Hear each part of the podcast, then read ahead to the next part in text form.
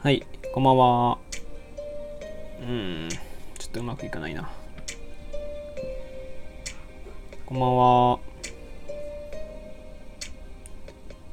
今日はですね、まだ誰も来てないんですけど、今日は本当はですね、ラジオ収録したかったんですけど、なんかこううまく話せない、ネタが話せないことばっかりだったし、あのちょっと ブ, ブログがね今いい感じなんで、それが書き終わり次第やろうかなと思ってたら日を越しちゃってて、なんであんまり長くはできないんですけど、まあゆるくね生配信しようかなと、雑談しようかなとか思ってますよ。おう、うん。大きいかな。すごい人だよね今日ね。あ、コタさんこんばんは。はじめましてというか、最初ですね。コタさんが最初です。コタさんはじめましてですよね。コータか。コータさんこんばんは。えっと、今はですね、ブログ書き終わりそうなんで、ブログを書き終わり次第、まあちょっと雑談ちょっとして、終わる、終わる、終わるっていうか、まあ、どんぐらいいるかなわかんないけど。はじめまして。コータさんあれですか、音とか大丈夫ですか？大きいとか小さいとか、もっと大きくしてほしいとか小さくしてほしいとかあればないですかね。すごいよね今日。いや大丈夫ですよ。あ、本当ですか？よかったです。いや今日ね、僕本当は毎日収録か生配信するって決めてるんで。あ、こんばんは。えー、ファッファットマンさんこんばんは。デブですけどなんですか。ギヨンさんかな。ギロンさんこんばんは。このアイコンすごくないですか？このアイコン、背景画像最近作ってもらったんですよ、友達に。でこのアイコンをこれから使っていこうかなと思ってます。あ、えー、ファットマンさん、ギロンさんこんばんは。はじめましてかな、ギロンさんとかコータさん、コータさんも。えっと、まあ、僕的、僕はどういう人かっていう話ちょっとした方がいいんかな。あ、ちょ、フォローありがとうございます。えっと、あ、ミックさんこんばんは。えっと、普段はですね、まあ、ブログとかプログラミングやったりしてます。大学生なんですけど。で、ラジオは毎日収録か配信かしようかなと思ってて。で、今日ちょっとね、収録したかったんですけど、ブログがね、なんかこう、もうちょいで出せるみたいなとこだったんで、やっちゃってて。で、そしたらもう気づいたらじゅうにじ超えてたんで、生配信するかと思って、やってますよ。うん、はじめまして。皆さんどういう、あれなんですかね。もう明日から仕事かな。いや、あの、生配信ね、すごい人、生配信、生配信者がすごい多いじゃないですか。だから多分入退場すごい激しいとは思うんですけど。まあね、お気楽に、気楽に聞いてくれたらいいですね。まだ僕もブログが書き上げてはいないので、こうまあ、ふわふわしながらだと思いますけど。あれなんですかね。みんなどういう生配信が好きなのかな。ゆっくり喋る感じぐらいがいいのかな。今日はね、久しぶりにブログ頑張って書きましたよ、僕は。うん。あのね、この背景画像の話をちょっとすると、今いらっしゃる方で、どっちがいいですか？僕の今のアイコンとこの背景画像、どっちが面白そうですか？背景画像の方がインパクトすごいでしょ。フリーザみたいでしょ。だからいいかなと思ったんだけど、癖強そうやん。むっちゃ癖強そうやんか。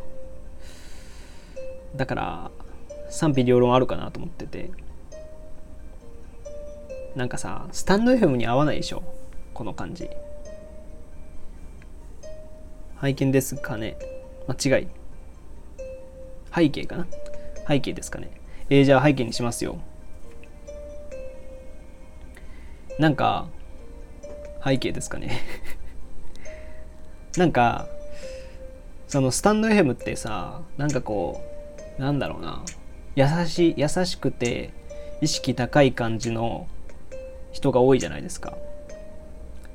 だからちょっとこうきつめの、僕みたいなきつめのアイコンの方が目立つかなとか思ってなんで、まあ、こうしちゃいました。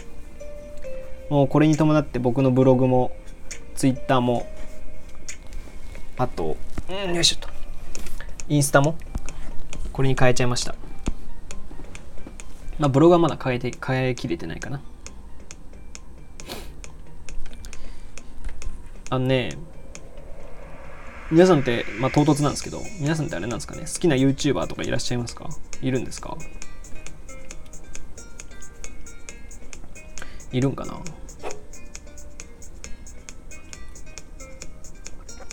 僕あれなんですよね、この ビージーエム 今日初めて使うんですけど、これ好きな YouTuber の人が YouTuber の人がっていうか、あ、えー、っとナツさんこんばんは。あ、ナツさん来た。ナツさんこんばんは。あの背景の話ちょっとしようかな。どうしようかな。ちょうど今さっき背景の話をしたんですよ。金徳大学生ラジオに変わってますし、背景画像も多分これをアイコンにするとも思います。ナツさんとは、えっと、多分今、ギロンさんかないらっしゃるのかな。ギロンさんに言っておくと、ナツさんっていう人と、えー、総務主任っていう方がこの前、このラジオのチャンネル名とか、背景画像を変えた方がいいとかっていう、そういう話をしててあ、おさめってるでしょ。インパクトすごいでしょ。なんかいいかなと思って。あ、ピアノさんこんばんは。で、まあそうなんですよ。だから多分これにします。もうね、これ友達が作ってくれて、むちゃくちゃ面白いじゃないですか。このアイコンなんだろうな、フリーザというか、こ怖いんだけど、ちょっと気持ち悪いけど可愛いというか、なんかね、憎めないんですよね、こいつが。割と似てるらしいんで、これ使っちゃいます。僕奇抜さが良い奇抜さ奇抜さってやっぱ大事なんで、こうやってね、こうやって配信する以上はある程度、僕のブログにもこれ使う予定だし、僕のブログでそのなんていうか、吹き出しアイコンみたいなのあるじゃないですか。そのえー、なんか A さんがこういう悩みを抱えてますみたいなことを書いて、で僕が、えー、それならなんとかで解決しますよみたいなさ、アイコンとかいアイコンとこのコメントみたいなのあるじゃないですか。これもこいつになってるんで、すごいなんかね、違和感なんですよね。こいつ教えてるのかよみたいな違和感があって、もじゃもじゃより良い。そうなんですよ。僕パーマの人好きですかね、皆さん。僕パーマが大好きで、割とね、まあ、くるくるの時期とくるくるじゃない時期の差があるんですけど、そのくるくるにして、でまたちょっと、まあ、普通のなんていうのかな、清楚めというか、こういわゆる男子みたいなでパーマにして清楚にしてみたいな、それをずっとやってるんですよ、このよねんかんぐらい。このくるくるがね、楽しいんですよね、やっぱ。なんか毎日朝起きた時に、あ、こんなくるくるかみたいな、あ、こいつこの前髪のこいつこっち側に来てるのかみたいな。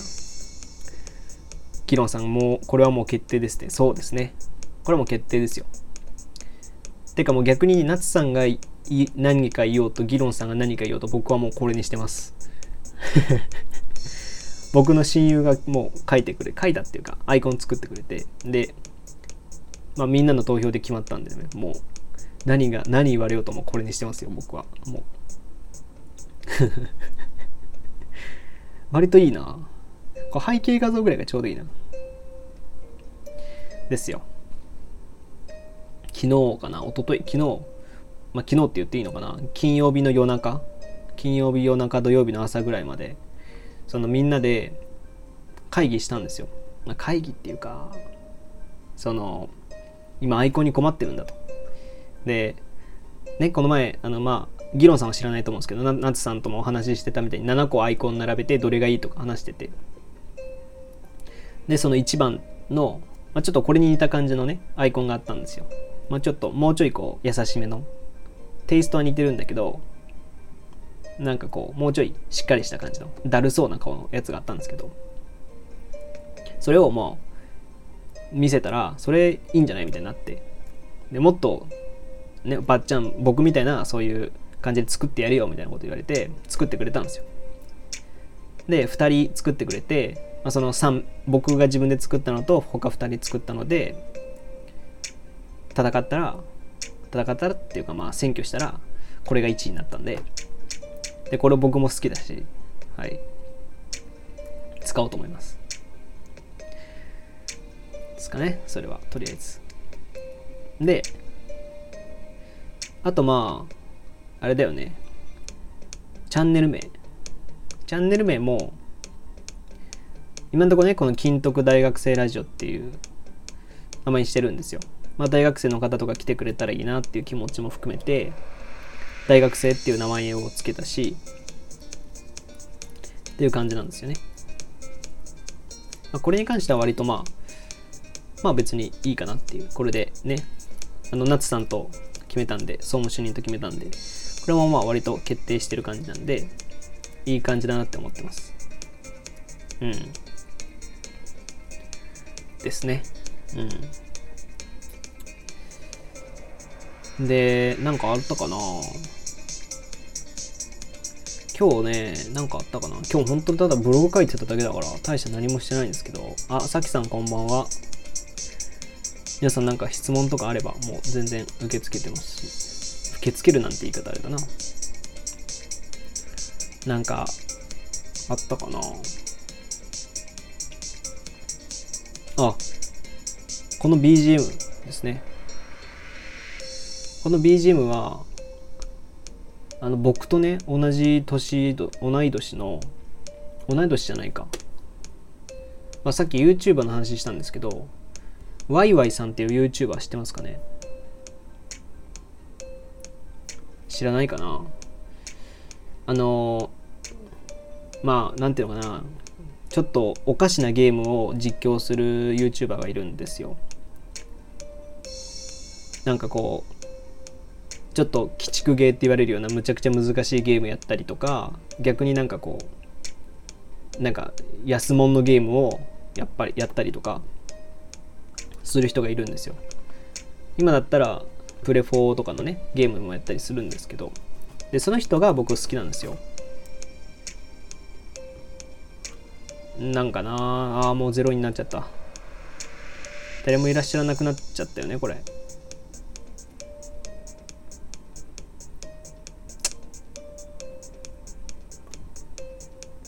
いなくなったか。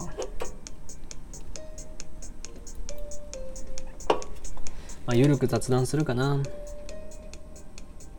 うん。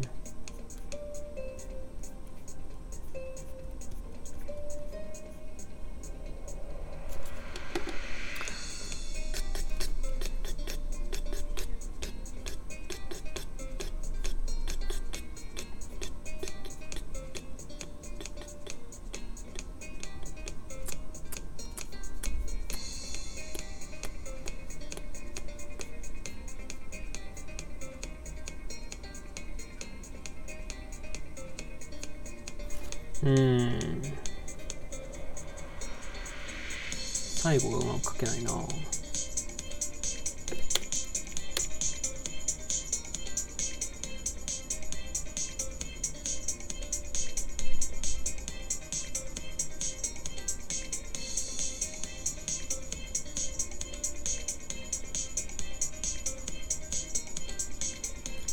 ックス最これで、ね、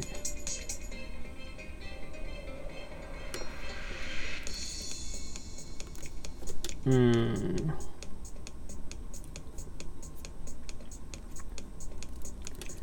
エレクトロンっていうねタイトル名もすごいよね。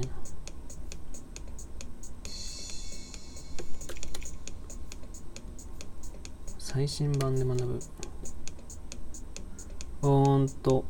あ、えー、レコードさん、こんばんは。えー、今は特に誰もいらっしゃらないので、レコードさんしかいらっしゃらないかな。ので、ゆるくかな。ゆるくお話でもしましょう。こんばんは。聞こえてるかな？聞こえてるか。いやー。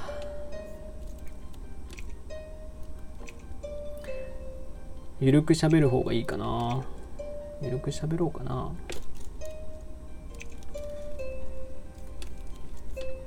こんばんはって聞こえたか。聞こえた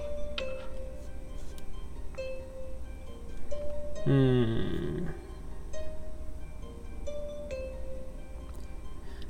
そうだな。なんか喋ろうかな。このアイコンの見た目の割には喋らないやつだなっていう感じがするだろうな。それはあるな。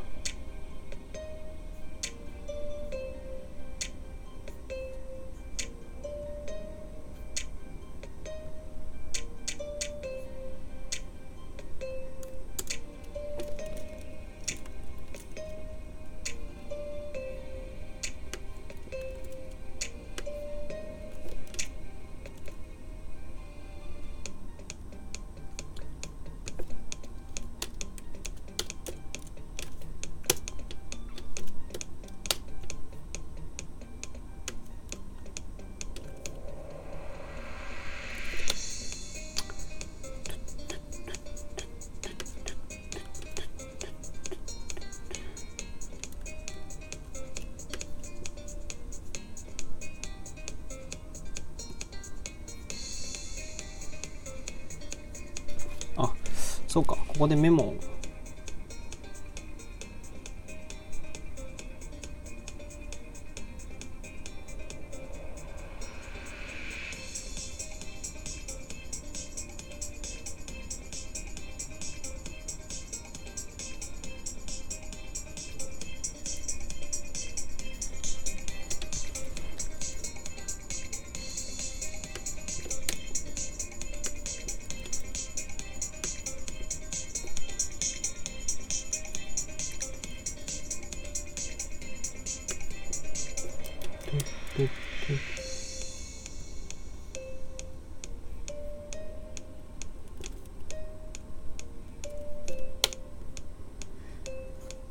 うん。う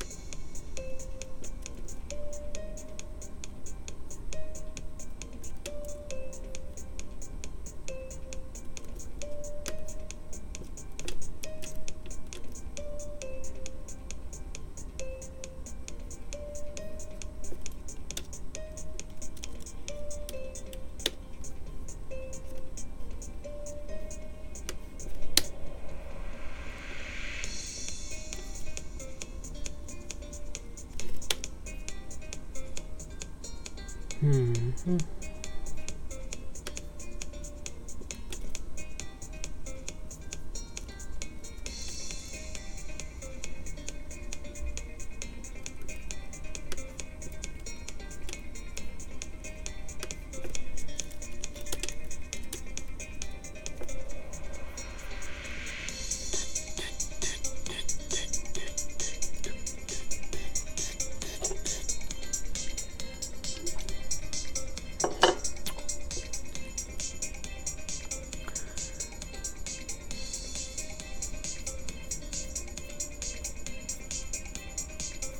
食べることって案外ないんだな。う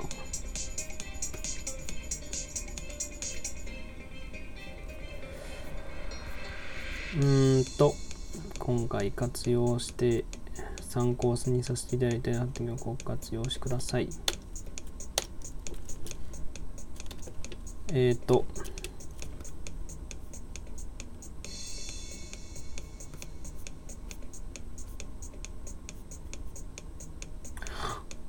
そっか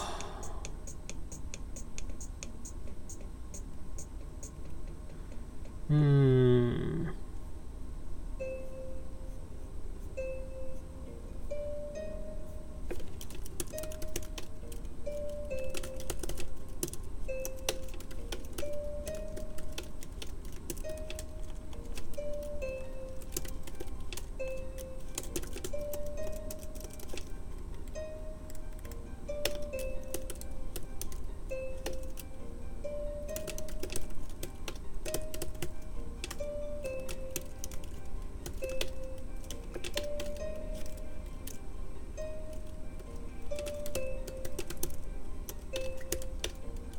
お、わさびさんこんばんは。えー、なりたてぴよぴよの大学生じゃん。あ、大学生じゃないですか。同い年というか近いですね。皆さんとお話しして仲良くなれたら嬉しいな。えー、あ、こんばんはってこんばんは。えっと今誰もいなくてですね、わさびさんだけなので。多分ほぼわさびさん向けの話になるかな。同じ大学生なんですね。大学生としてね、やっぱ一緒になんかしたいなっていう思ってて、なんで僕もずっとチャンネル名をなんかばっちゃんっていう名前でやってるんで、ばっちゃんねるとかっていう名前にしてたんですけど、最近ちょっと大学生のコミュニティというか大学生内というかスタンド エフエム にいる大学生の人と一緒に喋れたらいいなと思って、はい存じ上げておりますそんな硬くならなくていいんじゃないですか。僕は全然あのゆるい感じの方が好きなんで、ゆるく喋りましょう。金徳大学生の金徳っていうのは近畿大学の特待生だから金徳って書いてる書いてます。まさみさんは普段どういうなんか話してるんですか？ YouTube じゃないわ、スタンド エフエム か。スタンド エフエム とかでなんか喋ってるんですか？生配信したりとか収録したりとかってしてるんですか？私は夜中に雑談してます。えいや聞きたいんですけど、あの雑談って何してるんですか？あえっとなべさん、なべさんエンジニアだ、こんばんは。僕も、まあ、エンジニアっていうほどじゃないんですけど、エンジニアですよ、こんばんは。そう、雑談って、僕、案外雑談っていうタイトルにはするんだけど、本当に雑な話しかしてなくて、なんかどういう風に広げていくんかなって思ってて。その日あったこととか趣味の話とかですよ。ああ、その日あったことか。それこそあの今エンジニアの方がいらっしゃったんであれなんですけど、僕も今日本当にプログラミングの記事を書こうと思って、そのプログラミング系の記事を書いてたっていうだけなんで、特にね外に出てるわけじゃないし、でも毎日何かしら喋らなきゃいけないっていう決まりをつけてるんで。とりあえず配信してみるって感じです。そうなんですね。やっぱそうか。え、なんか僕も最初はそう思って生配信とかしてたんですよ。とりあえず配信してみろみたいな感じで。でもなんか最近、まあ今日もそうですけど、もう生放送ばっかりしてるじゃないですか、皆さん。じゅっこ以上、じゅっチャンネル以上生配信してるって感じじゃないですか。だからなんかなんだろう、生配信のハードルが上がっちゃって、だからなんかその分減りも早いじゃないですか。減りも早いっていうか、まあ、あっち行ったりこっち行ったりする人が多いじゃないですか。だからな、なんか魅力的な雑談できないなって思ってて思ってたんですよ。うん。なるほど。あんま気にしてないですか、わさびさんは。まあ、気にしてもしょうがないですよね、確かに。わさびのお話。何、あれなんですか？わさびさんのツイッター見に行ってます、今。大学生に な, なりたてってことなんですかね。なりたてなのか。なんかあれだよね。最近、大学生も何もやることないよね、やっぱ。私は人数全く気にしてないです。あー。でもゼロにんとかになりません？ゼロにんになるとさ、すげえ悲しくなるんだよね。ひとりいたらいいんだけど、なんかもうゼロにんってさ、どういう感情なの？ゼロにんでやり続けることの虚しさったらない感じがしちゃってさ、ゼロにんの時はあれなんですか？じゃあひとりで喋ってるんですか？何も喋らなくなるタイプですか？僕も全く喋らないんですよね。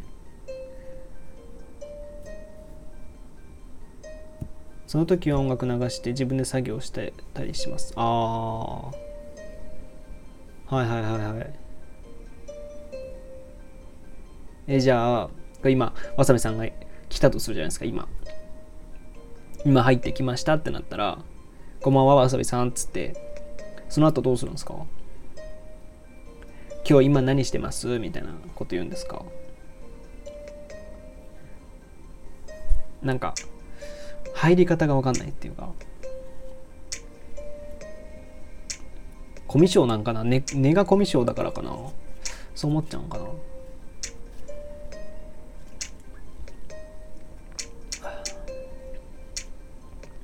なんかあのー、なんだろうな、はじめましてだったら挨拶いろいろ挨拶していろいろ聞いてみたり。へー、まあ、そうですよね。まあベタなやり方ですよね、多分ね。なんかなんだろう、かしこまっちゃうんで僕、はじめましての人とかなんか思っちゃうんですよね。今わさびさんは多分僕より多分年下だから、あ、久しぶりだったら最近の話聞いたり、その方の配信について話してみたり。あー、すごいですね。すごいな、そういうの。僕全然聞かないんですよね、他の人の配信を。配信しておきながら人の配信は聞かないんですよ、僕。わかりますよ、私もコミュ障などで。あ、そうなんですか。そうなんですかっていうことじゃないか。なんかね、コミュ障っていうか、うん、話を盛り上げる手前でお降りちゃうっていうか、だってそのレベルまでいっちゃえば僕は割と喋れるんですけど、だけどなんかそのレベルまで達しないとね、うまくいかないっていうか。あ、で、そう、あの基本的に僕はあんま人の配信聞かないんですよ。なんで、なんかね、そんな聞かないんで、わさびさんがどんな配信してるかも知らないし、この感じだと女性なのかな、女性なのか男性なのかも、まあ女性かな、フォローしますね。女性だと思うんですけど、多分。だからね、なんかそういうのもね、女性です。あ、女性なんですね、やっぱ。なんか、女性の声いいですよね。特に夜中とかだと女性の声の方がなんかこう、僕今はあの ビージーエム もつけて、このイヤホンっていうかマイクマイクもつけてやってるんですけど、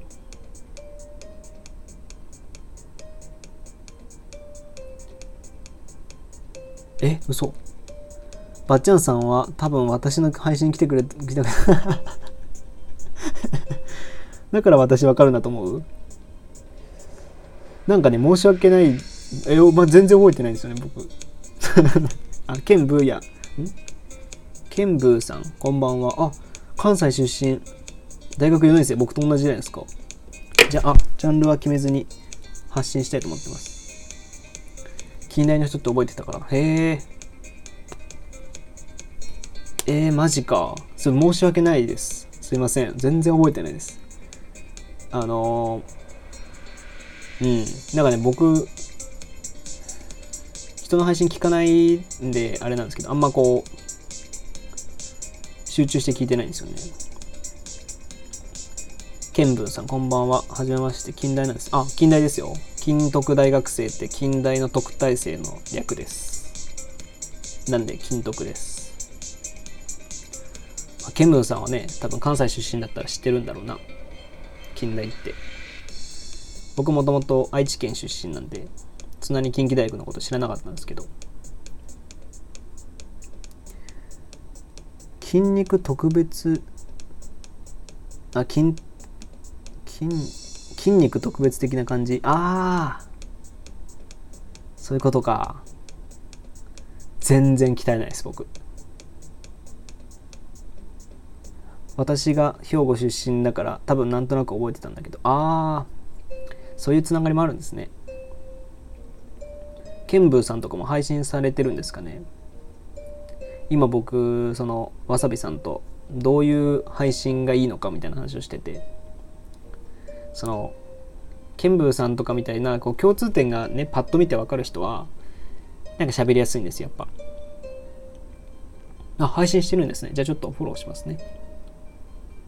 フォローしておきました。えー、なんかパッて、うん、思うと分かるんですけど、そう、共通点があると分かるんですけど、ライブ難しくない、ないですか？ライブはこの前初めてやりましたって。ライブ難しくないですか？なんか、なんていうのかな。多分、ライブを配信してる側の人間の人たちは割とコメントしようとしてくれるんですよ。ケンブーさんが配信してるとコメントでコメントが嬉しいっていう気持ちがあるから、このバッチャンネルっていうか、まあこの金徳大学生ラジオの方来てくれてもね、こうやってコメントしてくれるじゃないですか。でもいわゆる聞き戦の人ってなんか全然コメントしてくれないと僕もできないんですよね、何も。僕もね、良くないけど雑に始まってるんで。ライブ絶対人来へんと思ってたんですけど、意外と来てめっちゃくちゃ楽しかったです。うそ。まあね、そんな経験なかなかないですよね。あんま僕来ないんですよね、本当に。今こうやって今ふたりとかさんにんとかでずっと喋っちゃってるっていうのは多いんですよね。盛り上がるときはすごい盛り上がった気がするんですけど、ああ、盛り上がんないと思う。全然盛り上がんないみたいな。私も日によって違いますよ、人数。わらわらいやもうね、最近本当にあのー、人が多すぎてねね多分ここにいなくても他があるからっていうのがありますよね、多分ね。ケンブーさんとかわさびさんはその配信内容的には何や、何が主に喋ってますか？まあ、今日の話とか、わさびさんはさっき今日起こったこととか、なんか趣味の話とかするって言ったんですけど、ん？それこそ私のとこだと、私のとこで寝落ちしてコメントしない人多いですし、いや、それはいいんじゃないですか？それってすごいいいことじゃないですか、多分あの、寝落ちしちゃうってことはそこでなんか聞き、聞き心地がいいんじゃないですか、わさびさんの配信が。特に女性だとかだと、僕もね、女性の声とか聞いてると嬉しい、なんか気持ちいいんですよね。気持ちいいって言い方するとなんか変態みたいな感じかな。な、なんつうのかな。安心するんですよね。だからまあいいことだと僕は思いますけどね、寝落ちしてるくれるぐらいの人の方が。ケンブーさんかなでマジで決めてないんですよね。だよなぁ。な、なんだろうね。何喋ったらいいんだろうね。だから僕の場合だと本当に家からあんま出ないんで、あ、ありがたいんですけど話しかけても返事が返ってこないので配信止めるか迷います。ああ、そういうことか。そういうことか。そういう感じでやってるんですね。なんか人が来たら続けるみたいな感じでやってるんですね。僕はあんまり人数どうこうとはあんま決めてなくて、だいたい時間というか、自分の例えば今いちじでなんかにじになったらやめようかなってとか、まあ、今日は何で決めてないですけど、ん？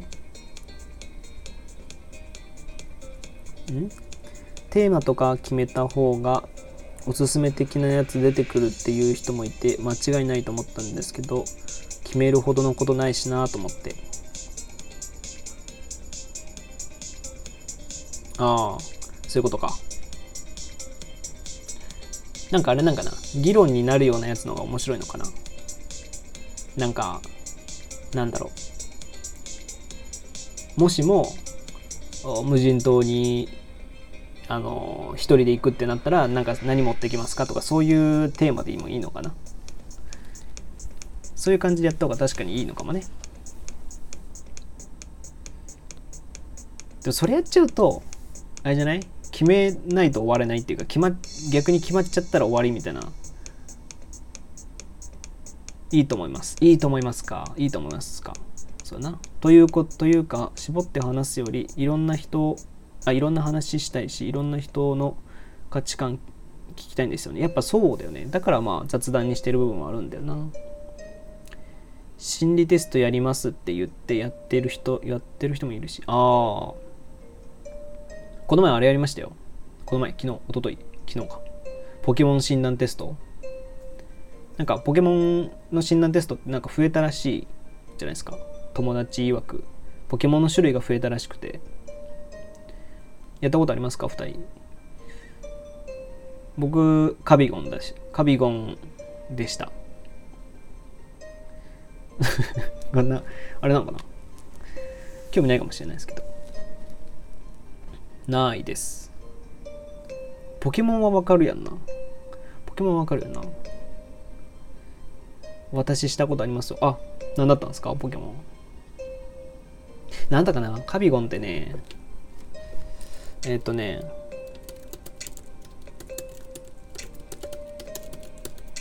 カビゴン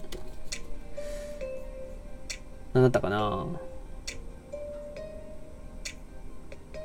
カビゴンは、カビゴン読みますよ。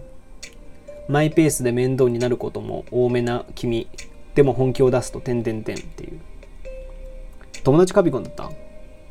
そうですよね。いやなんかカビゴンね、割と合ってる気がして、で、友達に、友達のみんなでやってたんですけど、友達も、カビゴン、ばっちゃん、ばっちゃんってか、俺カビゴン合ってるよみたいなこと言われたんで、お、ぴったりじゃんみたいな。言われたんで、我が道を行くマイペースタイプ、人は人、自分は自分と割り切ることもよくあります。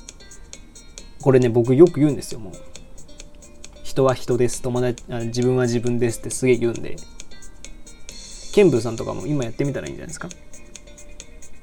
めんどくさいか、めんどくさいか。調子が出てくるまでに時間がかかるスロースターターではあるものの、全力を出した時には誰にも負けない行動力やコミュニケーション能力を発揮します。で、えー、ただ他人から急がされるとペースを乱され、本来の力が出せなくなってしまうことも。わかる。めっちゃわかる。臨機応変にできないんですよ、僕。なんか、できないけど、前々から考えたこととかはうまくいくタイプですね。なんか、自分のペース大事。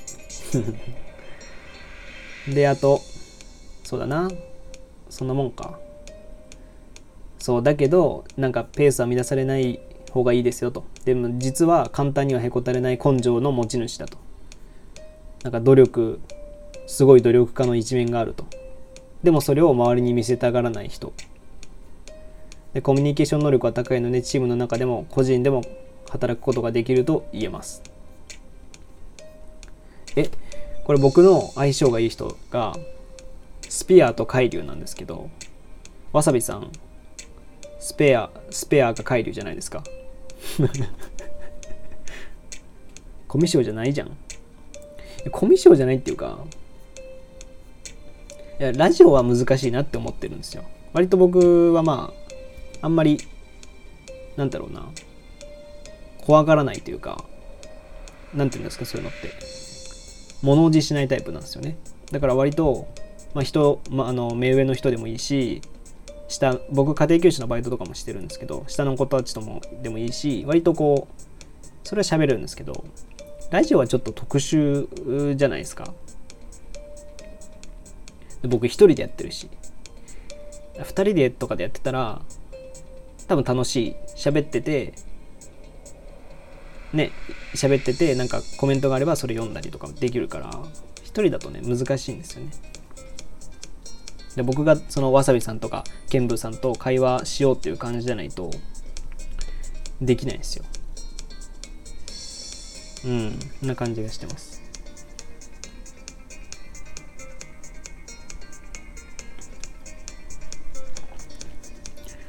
あ診断してきました。えっと ピーアール 会社で働く三太郎さん、こんばんは。せんきゅうひゃくきゅうじゅうねんにがつにこの世を、ああ、そういうことか、さんじゅっさいか。さんじゅっさいの方がいらっしゃいましたね。同じ ピーアール 会社で働くさんにんの太郎、龍太郎、太郎、龍太郎が、がで終わっちゃってる。わかんない。あ、そう、ラジオ配信でもやってらっしゃるのかな、やっぱ、これも。こんばんは、あ、こんばんは。今、ポケモン診断の、ポケモン診断って知ってますか？ポケモンの性格診断っていうのをやってて、やっててっていうか、やって、僕は今、カビゴンだったんですけど、ケンブーさんは何だったんですか？あの、よければ働く三太郎さんかな？三太郎さんも、三太郎さんもさんじゅっさいだったら多分あれですよね。ポケモンは世代ですよね。ポケモンの性格、性格診断やってみると面白いですよ。で、海竜とスペアがいたら嬉しいんですけど、ここにこのさんにんの中に海竜かスペアがいると僕となんかうまくいくらしいんですよ。いません？海竜とスペア。海竜はクレバーな相談役タイプだって。マイペースだけど努力家だと。へえ。あの僕…てんてんてんなんすかその告白。じゃあ私今から診断してきますか。あ、海竜来た、海竜来た。クレバーな相談役タイプのこの人たちにはマイペースな中の努力家な一面を理解してくれて良い協力者になってくれる。運命ですね、ケンブンさんは。ってなると、ってなると僕はわさびさんがスペア、スペアであることを祈ってますよ。海流はね、僕の周りでもいたんですよ。なんか海流の人とやっぱ多い、海流がふたりいたんで、しちにんのグループ、まあ、だから他ろくにんのうちふたりが海流だったんで、やっぱね、海流とは気が合うなっていう感じがしてますよ、ケンブーさん。ケンブーさん、ハートですね。でもスペアはね、いないんですよ。スペア探したんですよ。探したんですけど、全然いないんですよ。探したっていうか、なんていうのかな。うん。なかなか見なかったんで。カビゴーンって。カビゴン呼ばわりされるとちょっと、なんか嫌ですね。デビ、デブみたいじゃないですか。海流はいいじゃないですかね。もうなんか海流せこいな。海流いいな。海流ってね、人当たり良さそうじゃないですか。カビゴンはもう憎たらしい感じがするじゃないですか。だからね、はい、あ、えっと金木さん、こんばんは。薬学生ラジオ、東京の薬学生、むちゃむちゃ頭いいじゃないですか。こんばんは。同じ大学生なんですかね、じゃあ。ケンブーさんも同じ大学生だし。やっぱ大学生ってつけてるといいね。な、こんばんはって、こんばんは。薬学生って、すごいな。薬学部の人って本当、なんだろう。僕のイメージは薬学部の人はイケメンもいるし可愛い子もいるし勉強もできるってイメージがあるんですよ。なんかだからな、なんかなんだろう、なんか妬ましいね妬ましいというか、くっそ薬学部めって思うことがよくあるんですよね。あで、えー、金木さん今やってるのはポケモンの性格診断をしてます。私コダックでした。コダックってどういうあれだったっけな。ポケモン性格、えあコダックは分かるんですけど、コダックの性格って何、何だったかなと。金木さん何ですかそれって。え知らないですか。ポケモンの会社がやってる性格診断があって、そのまあ質問をじゅう、じゅう、じゅうに、じゅうさんこやると、うわコピペして貼ってる性格診断っていうのがあって、それをやると自分のポケモン、自分がポケモンでいうと何なのかみたいなのが出るんですよ。僕はカビゴンで、なんかやるときとやらないときの差が激しいタイプみたいな、マイペースタイプみたいな、やるとすごいパワーを出すみたいな感じのキャラクターだったんですけど、わさびさんがカモノ、カモノハシじゃねえわ。コダック。コダックで、えー、ケンブーさんが、あのー、あれです。海流だったんですよ。わさびさん、黙々と考える研究者タイプ。慎重に深く考えて、最終的に納得のいく答えを出す、出そうとします。物事を考えるときの集中力が高く、一度のたくさんのことをこなすことより、一つのことに没頭する方が結果を出して残せます。ああ。割とあれなんですね、じゃあ、理、なんていうのかな、理論派っていうか、論理的なタイプの人なんですね。あんま感情とかに惑わされず、やるんですね。細かなことを考えすぎてしまうんですね。あんま、あれですよ。細かなことは気にしなくていいですよ。人は人、自分は自分ですよ。カビゴンの考え、カビゴンの考えを取り入れてください。成果物一つ一つにクオリティが求められる仕事を向いてるかもしれません。ああ。わさびさんはあれなんですか、理系なんですか。理系だったら、まあ、そうなんか、そうなのかなとも思いますけどね。当たってるんじゃないですか。私、看護学生です。看護学生って、なんか、どっちなんですかね。それ理系に入るんですかね、ギリ。看護学生はまあ看護学生なんですけど、え、今やったらピカチュウでした。ピカチュウピカチュウも見てないな。ピカチュウって、高校は理系でした。ああ、やっぱなんかまあじゃあ理系能なんじゃないですかね、わさびさんは。ピカチュウの性格。え、仲間と集まるとパワーを発揮するんじゃないですか。金木さんはムードメーカータイプ。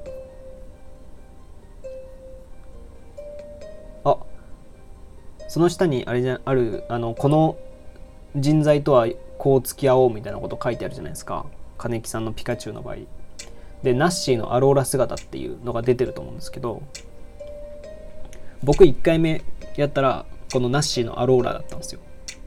で友達に友達とみんなでやってたらカビゴンじゃないかってなって、もう一回やったらカビゴンだったんでカビゴンなんですけど、僕割とナッシーにも向いてますよ。ナッシー側でもあります。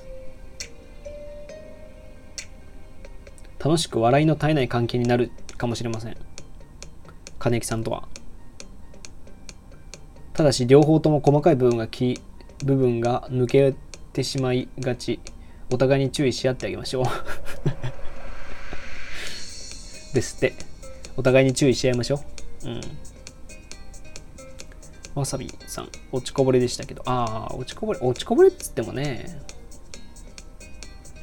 僕も割と高校時代落ちこぼれでしたよ。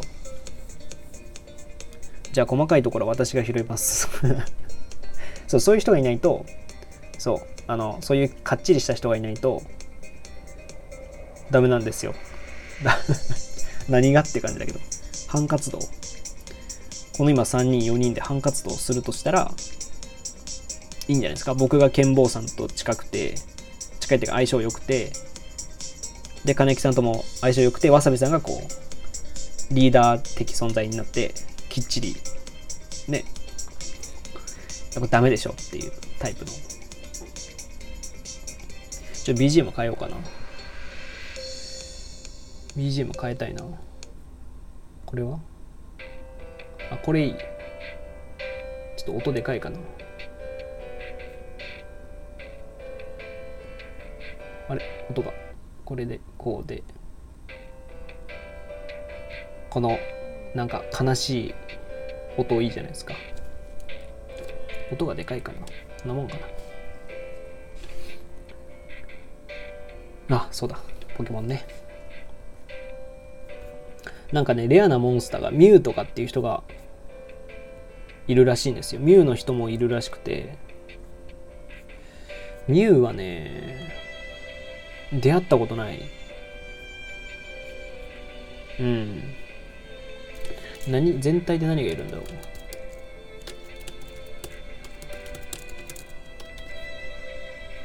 う。うーんとね、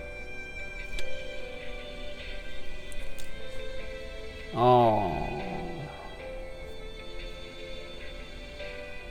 あ、あんまりあれだな。そう、ミュウの人が い, いないかなとずっと思ってるんですよ。なんかミュウはむちゃくちゃ出にくい、出にくいっていうか、なんかその神秘的な能力を持ってるらしくて、その人ってどういう人なのかなっていう、本当にね、そのなんていうのかな、誰にもその変な操作せず、自分でこう本当に自分で自己分析して質問答えていったらミュウだったっていう人の、その人をどういう人か見たいんですよね、すごい。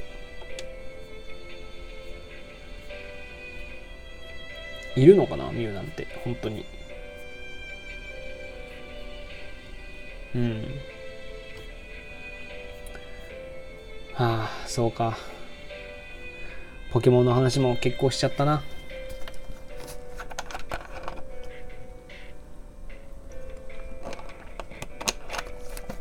明日皆さん何があるんですか？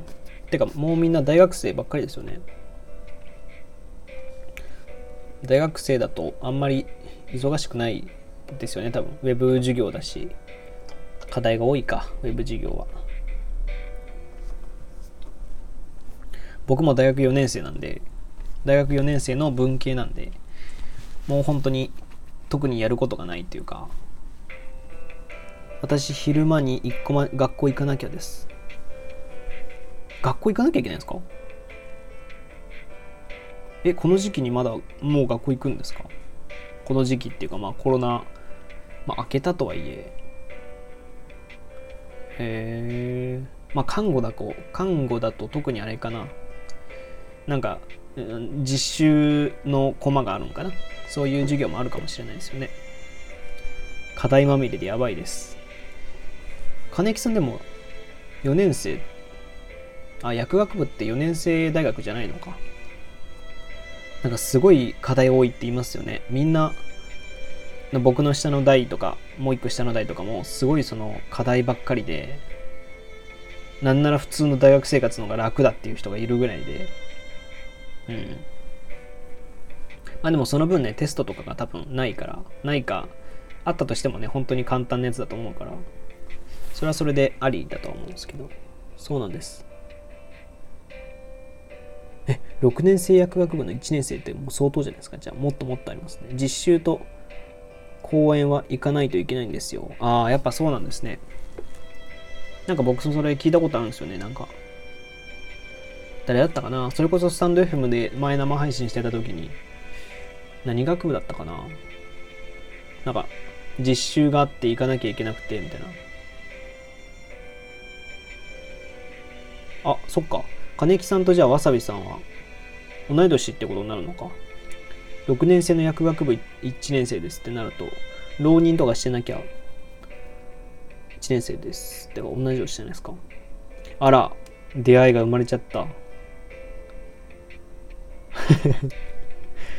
もう盛り上がっちゃってんじゃん、金木さんとわさびさん。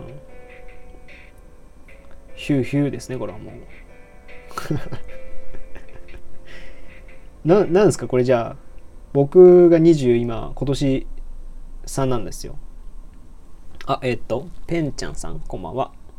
素でやってるい, い, いいでこれぐらいの軽さがいいですね、ペンさん。ペンちゃんペンちゃんか、こんばんは。今大学生の話をしてます。僕は大学生なんですけど、このわさびさんっていう人と金木さんっていう人がいるんですけど、今来てらっしゃるんですけど、このふたりがこのふたりも大学生で同い年だっていうことで、今運命の出会いをそこで果たしてますね。じゃあお互い仲良くしてください、あのあなたたちはもうなもう恋のキューピッドは こ, この金徳大学生ラジオやってるばっちゃんだから、そこは忘れないでください。これからもなんだっけ、永遠の愛を誓いますか？誓います。誓います。何言ってんのかな。わいは中退したばっかやぞ。え、中退しちゃったんですね。キューピッド、勝手に誓うな。いや、いいね。乗ってきた、乗ってきた。乗ってきたわ。ペンさんはなんで中退しちゃったんですか？コロナの影響なんですかね。勝手には誓うなってね。いやでももう大学生の大学いちねん生だよね。いちねん生だからだから今年じゅうはちで今年じゅうきゅうなのか。今年じゅうきゅう、うん今年じゅうきゅうでにじゅうでにじゅういち、にじゅうにか。そうか今年じゅうきゅう、あ今年じゅうきゅうですよね。やっぱプログラミングで生計立てれた感じ。ああ素晴らしい。僕とやってることは多分似てるんですね。じゃあプログラミングの話も割としてもいいんですけど、今年じゅうきゅうってことはそうだ今年じゅうきゅうってことはだから僕とよんさい差なんですよ。やっぱだからもうね、このねあの大学わさびさんとこの金木カップルに言っておくと、忠告しておくとあのもうね、このにじゅうさんさいとかになると付き合うっていうことが、女性がね女性側とじゃあ同じにじゅうさんさいの女性と付き合うってなると、若干結婚考える人がたくさん若干結婚考える人がちょっといるようになってくるんですよ。だからなんか慎重になっちゃうというか、みんな割と自立しちゃうし、知らぬ間にカップルになってる。そうなんですよね。いやもうカップルカップルであの全然それでコラボ収録とか、コラボっていうかもうカップル収録みたいな感じで収録してもいいと思うし、あの全然なんだろう、ケーキ入刀とかの時は僕が写真撮るしうん全然こういう、いや出会いの場としてね、スタンド エフエム をやる人もコラボはみんなでしましょう。ああ、やりましょう。僕も孤独でやってるんで、孤独のラジオなんでね、直接喋った方がスタンド エフエム 代表挨拶、えー、スタンド エフエム 代表挨拶金徳はいつったったっつってね、で僕の生配信に来てくれてね、本当に本当にいちじかんだぐらいかな。もういちじかんとかいちじかんいかないですね。もうさんじゅっぷんぐらいで本当に金子さん金木さんとわさびさんは出会いですね。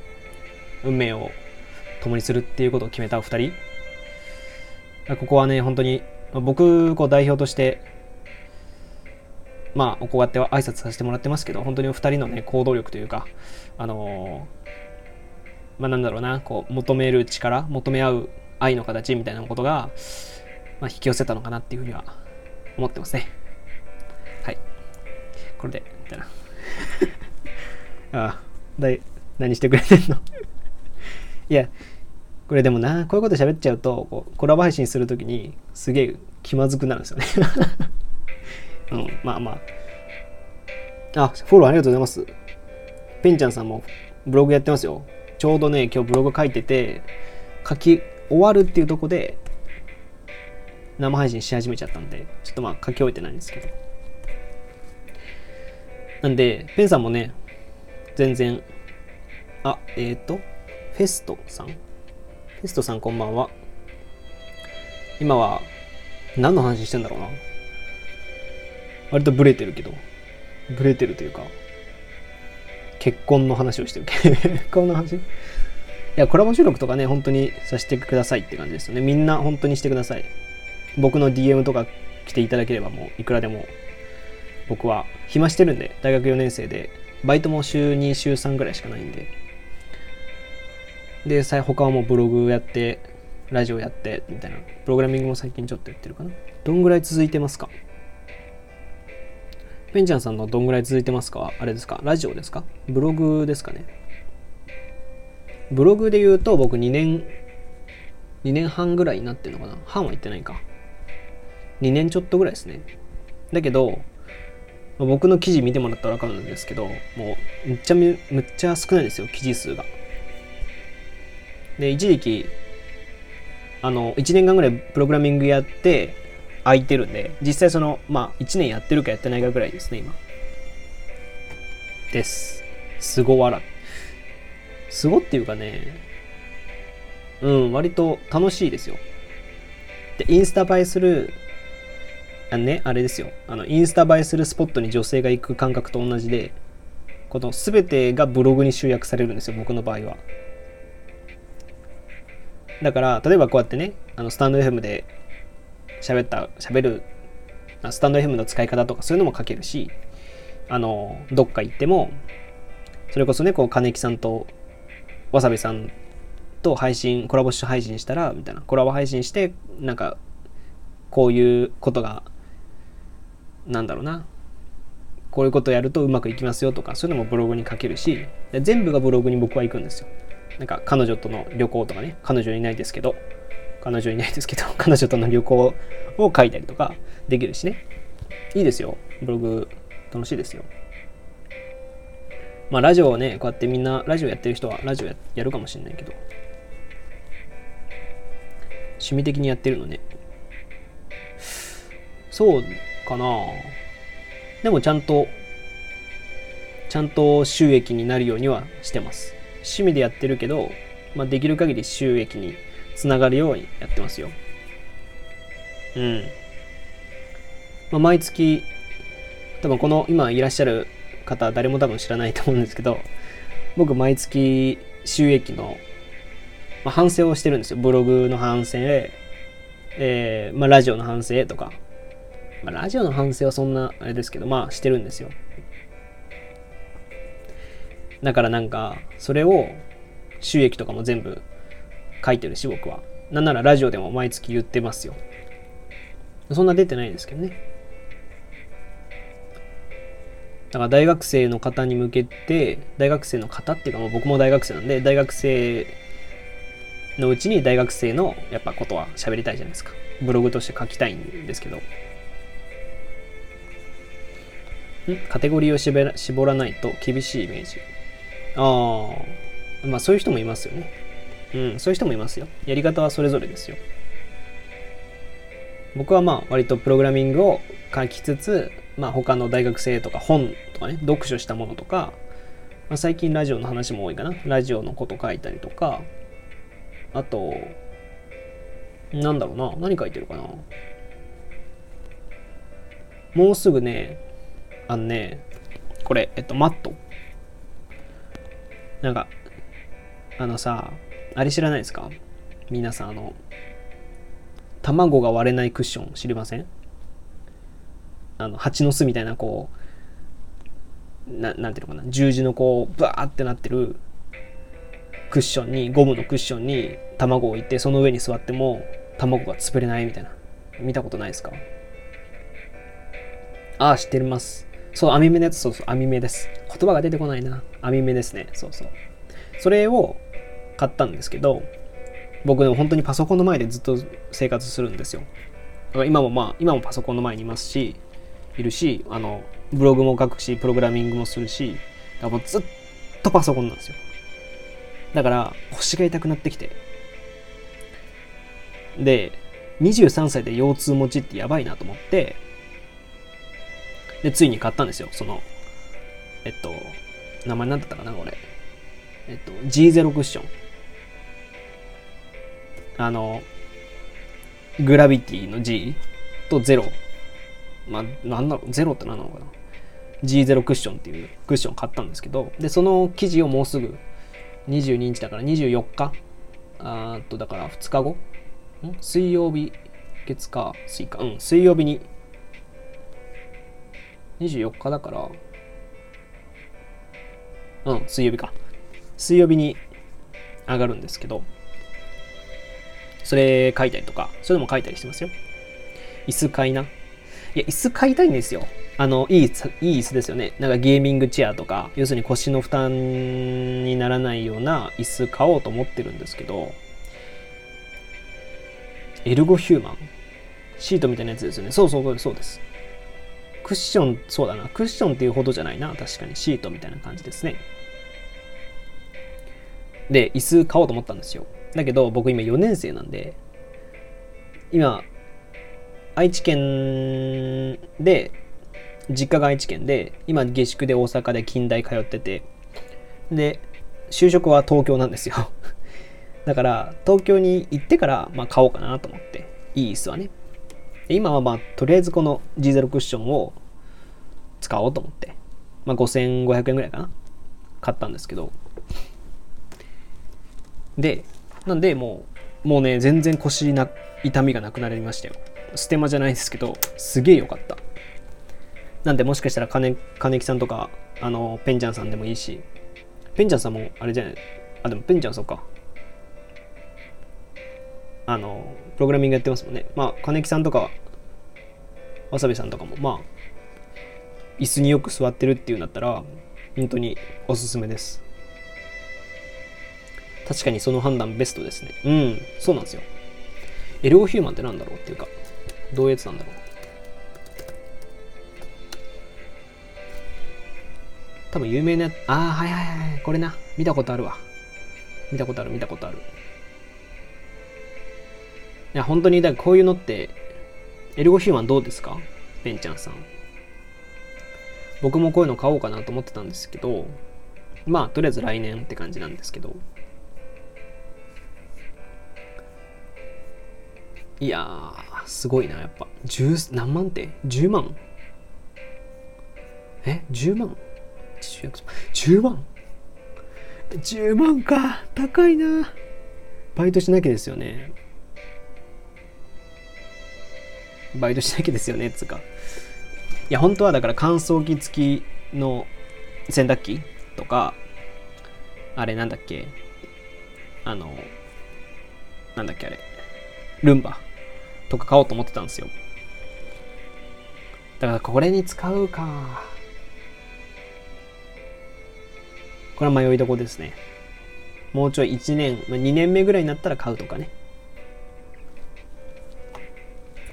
いつもこのぐらいの時間帯に配信してるんですか？うーん、不定期です。不定期です。あの、不定期っていうか、何かしら配信をしてます。あの、僕のろくがつの目標は毎日配信をするっていうのが目標なので、良くも悪くも質の低い高いは関係なしに何かしらを発信してます。配信してますって感じかな。で、だいたい収録をしようと思ってるんですよ。っていうのもまあその収録の方が、収録ってね話したいことをまず考えて話すから、ニュースとか見な見た方がさ、僕的にはなんていうのかな、インプットになるじゃないですか。インプットっていうほどじゃないかな。まあそれを話すっていうのが大切かなと思ってるんですよ。だけどたまにこういうブログで時間かかっちゃったとか、プログラミングやりすぎて時間かかっちゃったみたいな時になると、生配信でとりあえずダラーっとやってるっていうのがあります。今日は本当にそうです。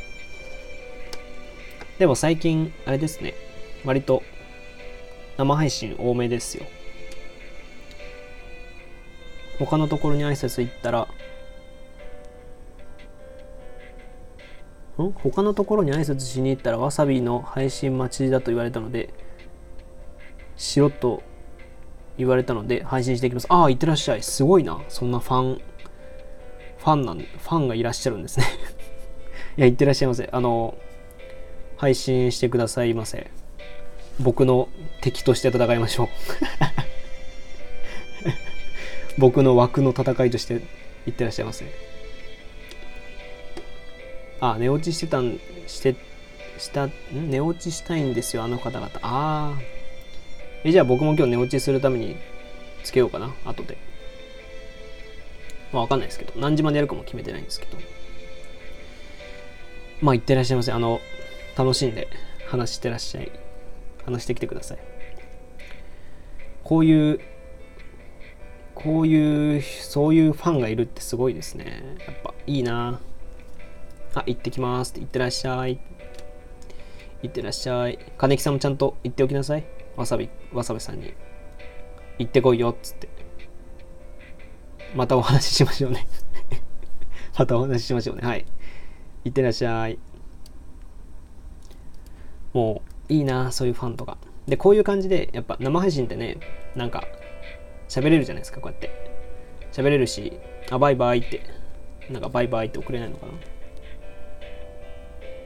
バイバイバイバイ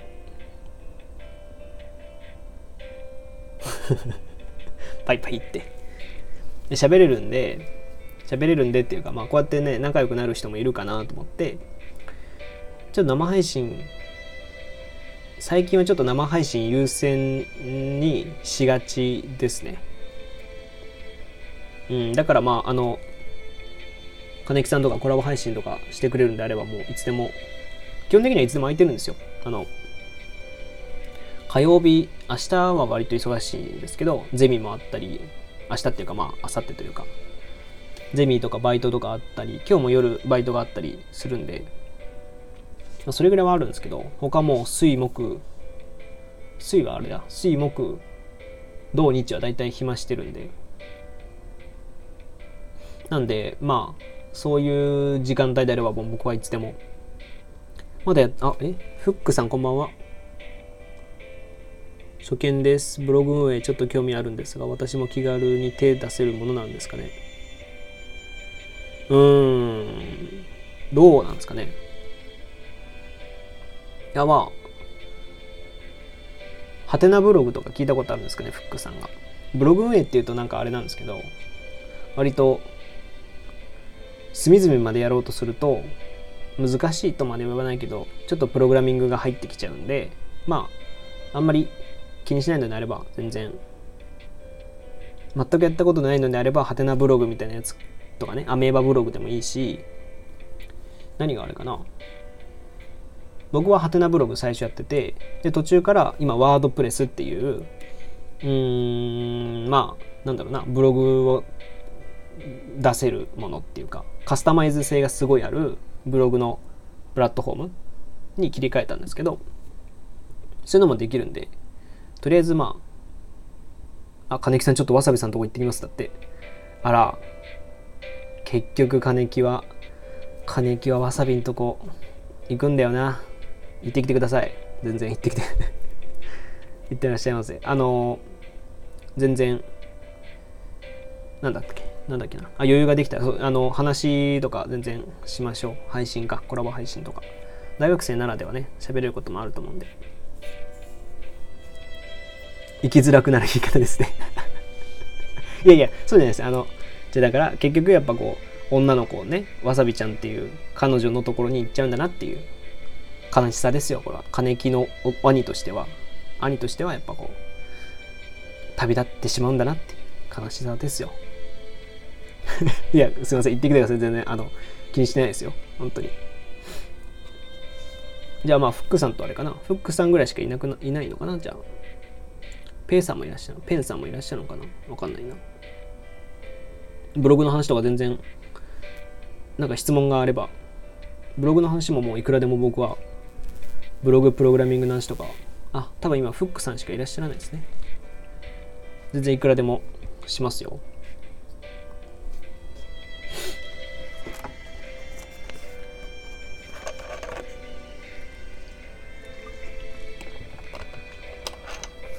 あのー、あれですね。ブログ歴的には僕にねんぐらいなんですけど、歴はにねんなんですけど、いちねんかんぐらい空白があったんで、空白っていうのはまあ、もう本当になんかさんかげつにいっぽんぐらいしか出さない時期があって、その時期は割とプログラミングを頑張ってやってて、なんでやってなかったんですけど、フックさんはどうしてブログやりたいんですか？いろんな目的があると思うんですよ、割と。ブログって本当にね、その稼ぐだけの目的だっていうなら、多分その、まあやり方が違うんで、僕の場合だと、いや、なんか書きたいことと、書きたいことっていうか言いたいことと、その、マネタイズ？収益化するっていうのがこうなんだろうな、こううまいことマッチさせようとしてる感じ、うん、この均衡を保ってるというか、どっちつかずみたいな感じで書いてるんで続けれると思うんですけど、フックさんがどういう感じでやりたいかによって多分提案の仕方が違うんで。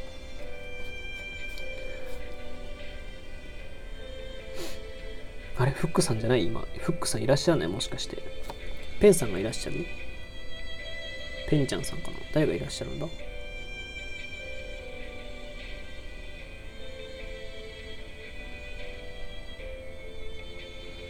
え、だ誰がいらっしゃいますか？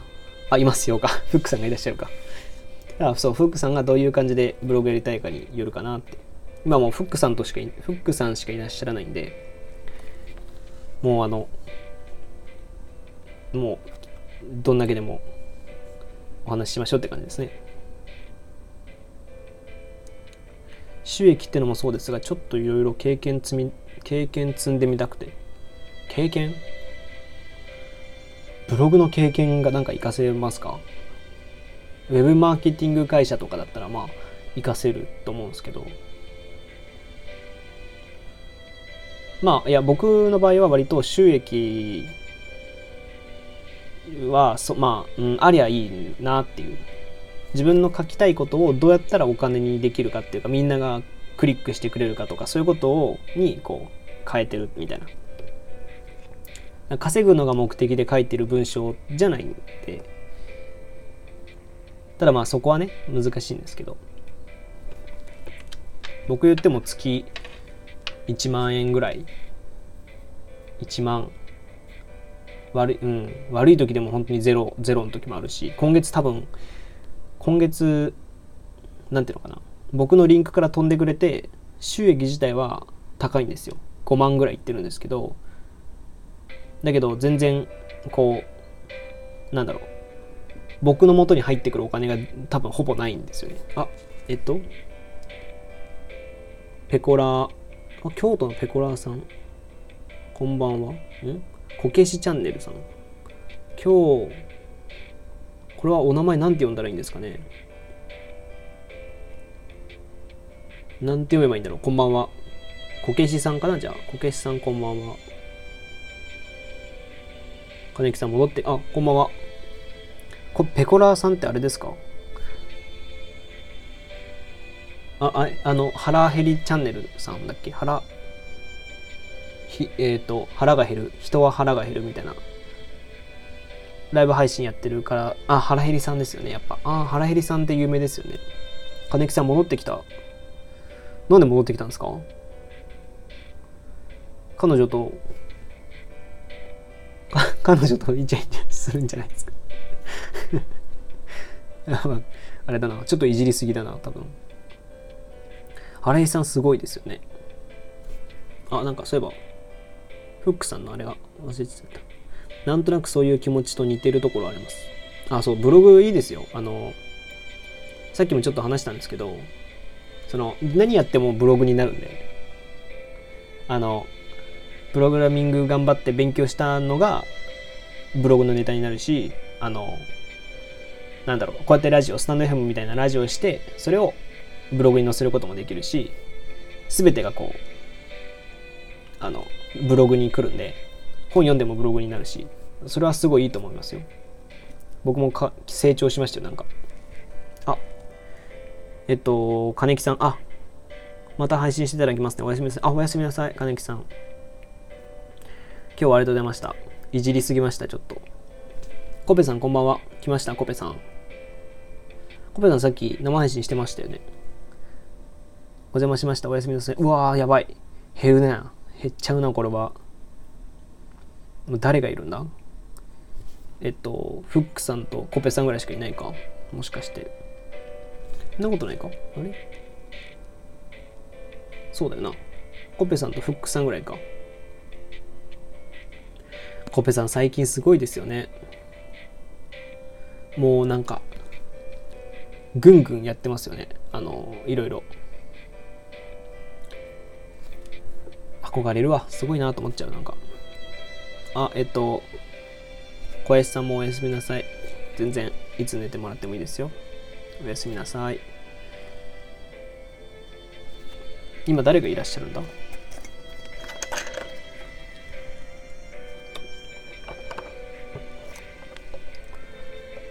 いらっしゃる人、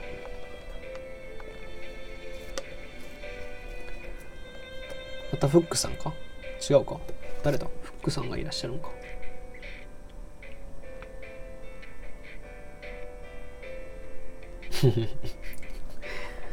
フックさんがファッて手挙げてね、それ手挙げたやつね。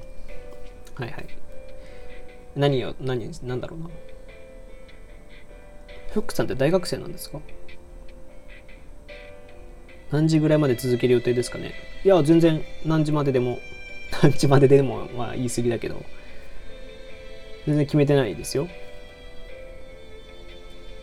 まあ、まあ誰もいなくなりゃまあやめますけど、もうこれ以上誰かいなくなっちゃったら、今度ゼロ人になったらもうやめますかな、やめるかな。 い, いれば絶対喋りますけど。大学にねん生文系、おえじゃあもう僕と同じぐらい、同じっていやよくないな、よねん生なんで僕はもうそれこそまあプログラミングっていうか、まあエンジニアで就職はしたんですけど、まだにねん生だから、それこそ僕がブログ始めた始めたのがにねん生だったかな、いやいちねん生の後半ぐらいだったかな、にねん生、うん、本当にざっこい記事上げたのが最初でしたよ。やっぱ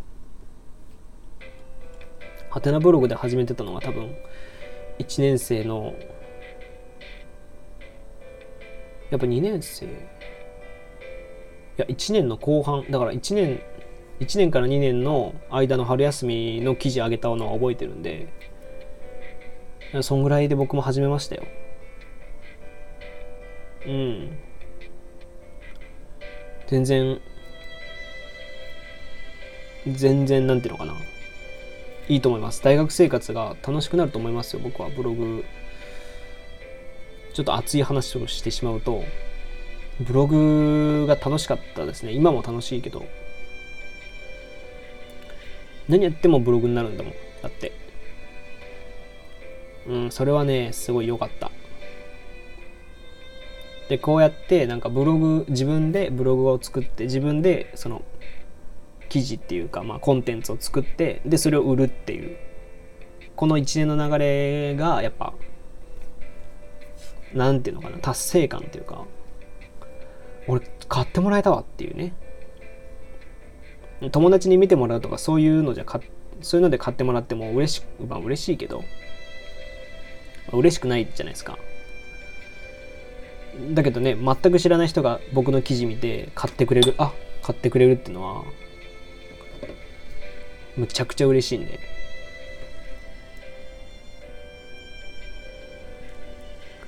ね、正直受験、受験失敗してるのに何か足、足稼いで面白いことやりたいなっていうのが今の気持ちなんです。めっちゃいいですねそれ。ああえ僕も受験失敗してますよ。だから福さんと僕すげえ似てるんじゃないかな。僕も浪人生だ、浪人してたんですよ。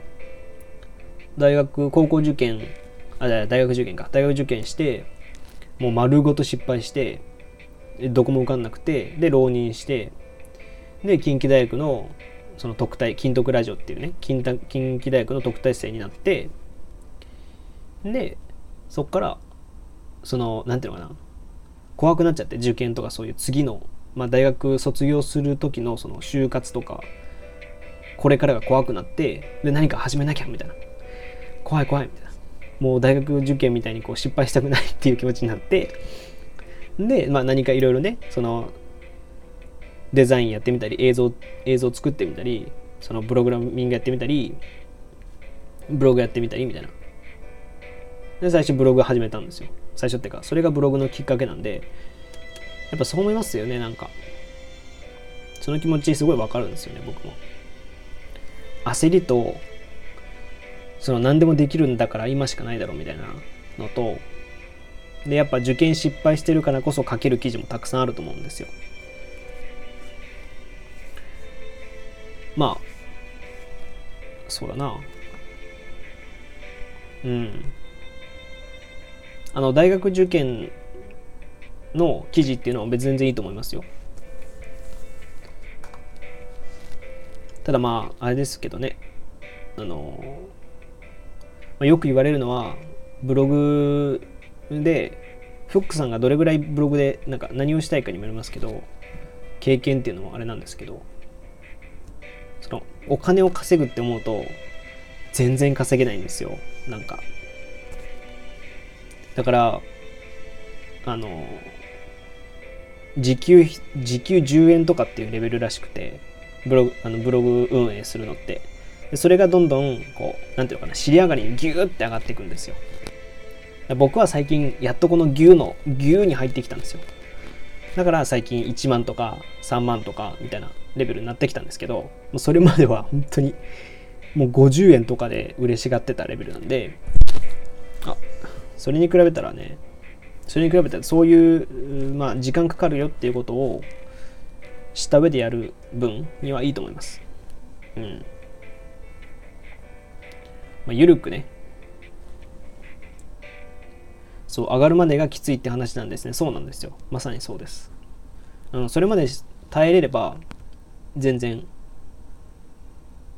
なんかなんていうのかな、長期的な目で見るんだったら多分すごいいいと思いますよ。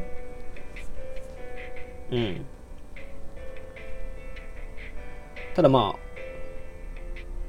うーんそうなんですね。まあうんまあそうだな。でなんかいっこの例えばひゃくきじ書くじゃないですか。な, なんかよく言うのがひゃくきじ書いたらやっと稼げるレベルらしいんですよ。そのまあなんていうのかな、いちえんなりじゅうえんなりひゃくえんせんえんいちまん円わかんないけど、継続的に稼ぐことができるぐらいがひゃくきじって呼ばれてて、ひゃくきじか書くと大体ひゃくきじ真剣に書くとね、真剣に書くとまあレベル的にはそれぐらいになるよみたいな言うんですけど、僕の場合は言うてよんじゅっきじとかでしっかりよんまんよんまんじゃないわいちまんとかね、それぐらいになってるんで、考えてすぐ頑張ればうまくいくと思うんですよ。特にこのプログラミングとかだとやっぱね人気が高いじゃないですか。でたまたま僕はそれだったんで、競合とかってあるんですよ。やっぱこういう言葉は難しい、こういうキーワードで戦うのは難しいとかあるんですけど、うん、そういうのはまあ後々考えたらいいんですけど、とりあえずまあやってみるといいと思いますよ。ハテナブログとか、ハテナブログは僕が一番おすすめかな。うん。かな。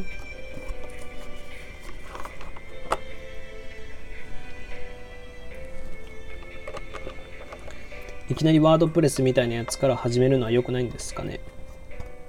いや全然あのなんかよくうーまあなんだろうなど誰かのブログ記事とかにもワードプレスで始めるみたいなのたくさんありますから全然いいと思うんですけど、フックさんがそのなんていうのかな、そのワードプレスから始めることは別にいいんですけど、なんかこうよっぽど ピーシー 音痴とかパソコン音痴とかっていう人だと厳しいかなみたいなのは思います。ただ別にそのうーんといいと思いますけど、うん、パソコン音痴フックさんがどれぐらいの アイティー スキルというかなんか ユーアールエル っていう言葉も分かんないとかログインっていう言葉が分かんないとかそういうレベルの人だったらあのちょっと厳しいかなって思うけど、それじゃなければ別にいいと思いますよ。多分大丈夫だと思いますけどね、大学生でにねん生だったらまあそんなうんワードプレス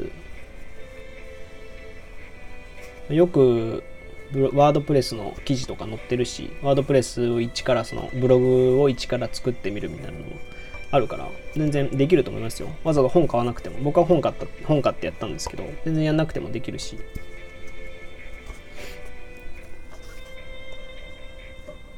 僕はねあの申し訳ないけどそういう記事上げてなかなくてこのブログ一から作るっていう記事上げてないんですけど、有名な方だと鈴木さんっていうね、えっと鈴木ブログっていうやってる方とかだとブログの解説方法とか上げてると思うんで、のじブログだったかな、のじブログっていう人とか書いちゃうかあつずブログブログとかえっと何だったっけな何言ってたっけのじのじブログのじってこっちかなブログうんはいここら辺かな多分ここら辺の人たちはまあ、すごいブロガーの人々、人たちで、この人たちは割とこうワードプレスでブログを上げるっていう方法とかも書いてると思うんで割と見やすいで、僕は鈴木さんのブログを参考にこうブログのデザインとかを考えてるんで割といい方ですよ。そういう方のやつ見ると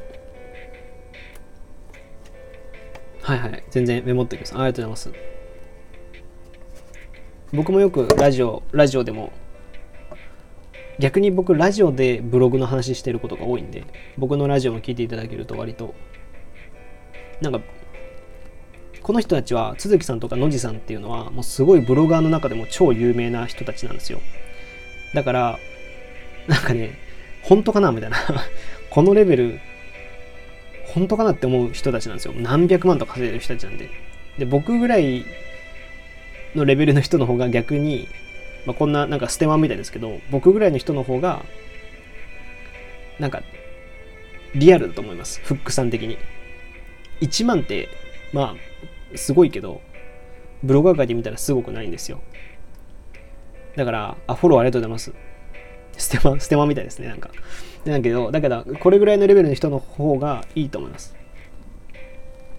よく年収うん百億とか聞きますからうん彼らはね、いやまあブログの時代が時代だったらしいんですけど、語っちゃうな俺。ブログならいくらでも語れるんですけど、そのブログが流行ってた時期が、流行ってたっていうか、なんていうのかな、記事を量産すればするほど、そのね、Google のその検索順位の上の方に上がってきて、クリックされて、それがまた収益につながるみたいな時代があったんですよ。でそれの時期がにせんじゅうねんぜん後だったのでその時期に始めてた人はすごい上がってるんですよ。だから年収うん百億とかいくんですけどこれぐらいの時期から今のねにせんにじゅうねんとか僕はにせんじゅうはちねんとかじゅうきゅうねんとかに始めてるんですけどそこら辺に始めるとまあすごい稼ぐっていうことはなかなか難しいかなとは思います。上手い人はたくさんいるけど相当記事上げなきゃいけなかったりするしね、まあそれぐらいはありますけどでもね別にね多分フックさんとか僕みたいな大学生だったらそんな月にひゃくまんもいらないってことはないけどそれだったらね友達とまた新たな友達ができたりとかさ免許のと免許取ったりとかさ、そういうのもあるじゃないですか。まあ、そういうのも大事だから、僕はまあこれぐらいで十分楽しんでるなっていうのを思いますけど、よ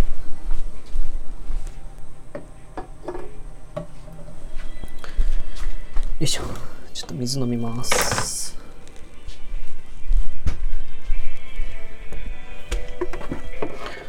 よいしょ。僕、まあ福さんって大学生な、あれなんですかね、彼女とかいるんですか？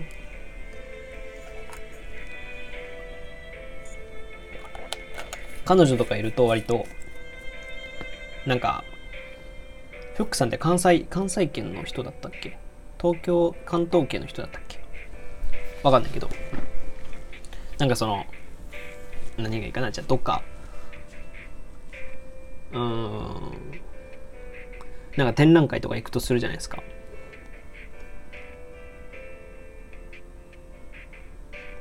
なぜか音ん趣味の延長ぐらいがちょうどいいですよね。なぜか音声ついたり消えたりする不具合あるんですよね。え、そうなんですか？僕一回出て帰ってきてみたらどうですか？僕が悪いんかな？わかんないんですよね。どうなんだろう？どっちが悪いんだろう？あー、聞こえてますか？なんだろうね。多分私ですね。そうなんかな？わかんないです。それはちょっと。あの、全然、もう一回お願いしますとかなら、全然、何でも答えます。あ、そう、彼女とかいるんだったら、例えば美術館とか行くじゃないですか。例えばだけどね、美術館行かないかもしれないけど、美術館行って、例えば、まあ、そうだな、イベントイベントに彼女と行くじゃないですか。それをいちにちめとかに行くんですよ。イベントのいちにちめとかにふたりで行って、で、それをすぐ記事に上げるとか。そうすると、ピーブイ 数っていうのは見られる数が多くなるんで、そのフックさんのブログが、こうね、なんだろう、みんなに見られるっていうね。とか、割とこう何でもブログになるし、何でもその早く上げるっていうだけでも価値があるんで、記事の質動向っていうか、もう早く上げるっていうのは大切な時もあるし、まあ、記事のね、その信頼性みたいなのも大事な時もあるし、だからもう本当に趣味の延長ぐらいが僕はいいと思いますよ。人それぞれだと思いますけど、ガッチガチに稼ごうっていう人もそれはそれでしんどいんで、うん。まあね、僕最初こうやってラジオ、ラジオしてるのは、最初は本当にブログを見てほしいっていう気持ちでやってるんで、実は。ラジオやっても、ブログ、ラジオやってもブログに、なんかラジオが失敗しても、なんかブログに来てくれた人が一人でもいるならいいなとか思っちゃうから、うん、なんかセーフティーネットじゃないけどになるかな。あんまし興味持ってる人口が少ない趣味とかは閲覧されないもんですかね。いや、全然そんなことないですよ。っていうか、むしろそっちの方がいいですよ。フックさんはどういうその趣味が終わりなんですか？なんか、その、その割と真面目な話というかガチの話をすると、僕みたいに雑記で書いてる人、割と何でも書く人って Google にそのなんていうのかな、この人こういうイメージだよねっていうのはないんでないんですよ。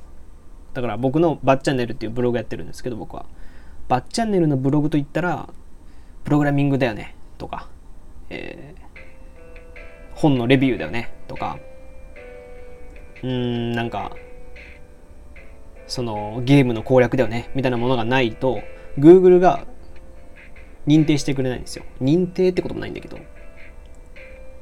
例えば僕がゲームプログラミングだけについて書いてるとしたら、プログラミングって検索してくれた人が僕の僕のチャンネルっていうか僕のブログがどんどん上がってくる可能性が高いんですよ。あ、えっと競技ルービックキューブみたいなやつですね。へえ、すごいな。すごい、ルービックキューブとかできないんですよね。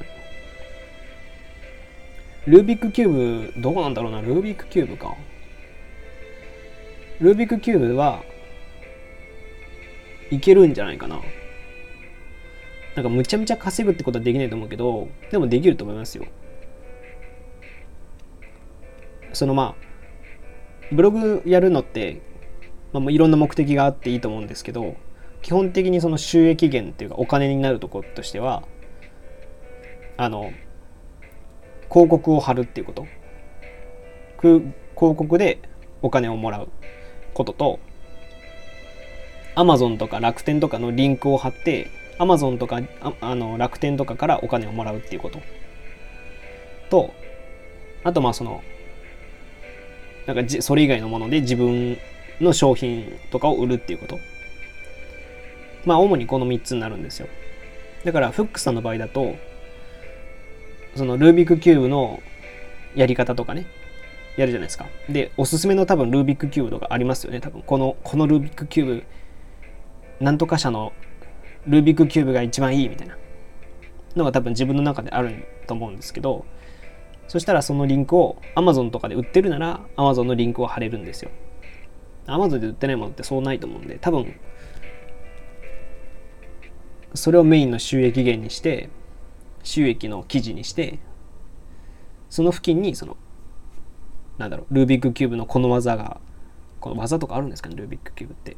わかんないけど、なんかこういうのおすすめですみたいなものに、例えばなんだろう、ルービックキューブおすすめのルービックキューブ一覧っていう記事を収益源にして、でその周りにそのルービックキューブの A っていう技があると、この A っていう技をどうやってやったらいいか解説みたいな記事を書くじゃないですか。でちなみにおすすめのルービックキューブは、ルービックキューブ一覧はこの記事に書いてあるので飛んでくださいみたいなことを書くじゃないですか。そうするとみんなその A の A っていう技を知りたいようなね、ルービックキューブのをそのやりたいっていう人たちは、え、おすすめのルービックキューブあんのみたいなってなると、やっぱそっち行くじゃないですか。でその記事読んで、あ、じゃあこのルービックキューブいいっていうのは買おうみたいな、で買うみたいな。そうするとフックさんにもお金も入るし、この人もあのいいルービックキューブが手に入る、ウィンウィンな関係になるんですよねっていう流れです。だからちょっと長かったかな、難しいというか知らない人にはちょっとあれかもしれないけど、でもルービックキューブとかだったら YouTube とかの方が YouTube とかの方がなんかいいんじゃないですか。画像とか文章じゃ難しいんじゃないですか。多分ルービックキューブこういう手順でやるんだとかって難しくないですか。わかんないけど全然。なるほど、大丈夫ですかねこれ。わかわかるんかな。うん。まあ、YouTube やるにしてもブログ内ブログ内で YouTube のリンクを貼っちゃえばいいので、うん、別に YouTube と親和性はありますけど。てか何でも言う、何でもブログは役に立ちますよ。うん。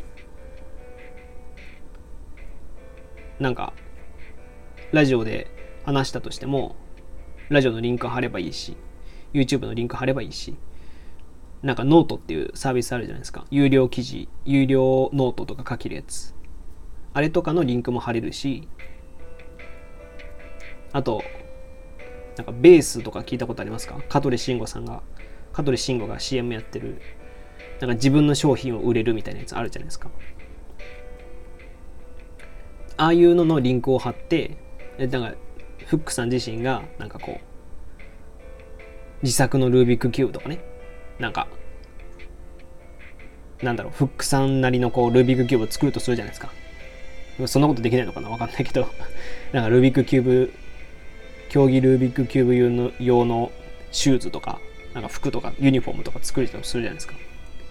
それをベースっていうね、まあ、自分でブランドを立ち上げて売れるっていうところがあるんで、そこで売るじゃないですか。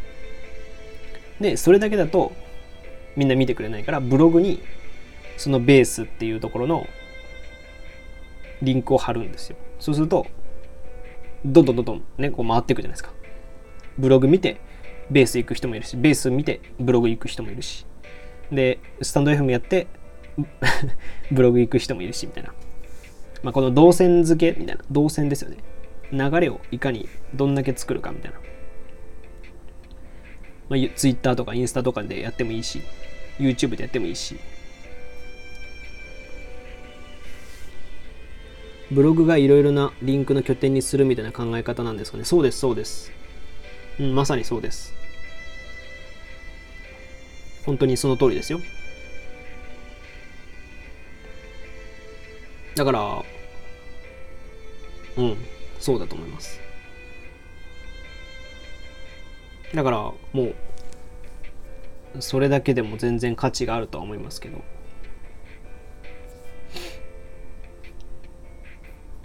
特にね、そうやってあの僕みたいなこう雑記のブログ、まあ何でも書く人、自分があったこととか、あったことっていうか、まあなんか本読んで書くとか、プログラミングやって書くとか、ラジオやって書くっていう人だと、こうモチベーションに左右されちゃうんですよ、割と。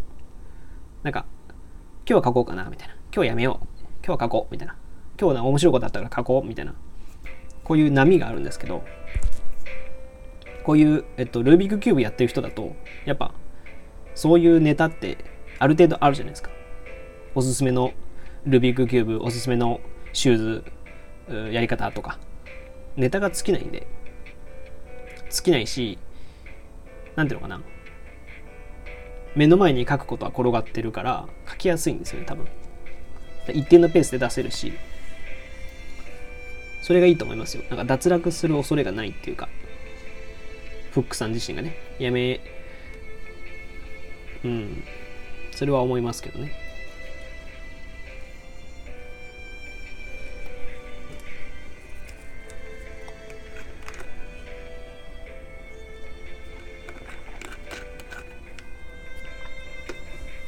どうですか？ますます興味深まりました。うん。そうですね。僕もこれぐらい言えるんだったらブログにブログのこと書けるんですけど、まあね、そのブログのこと書くとなんかね、ブロガー周りってすごいなんだろうな、なんかこうなんて言えばいいんだろうな、崇拝欲がすごいんですよ。それこそ野地さん、鈴木さんのブログすごいいいですみたいな。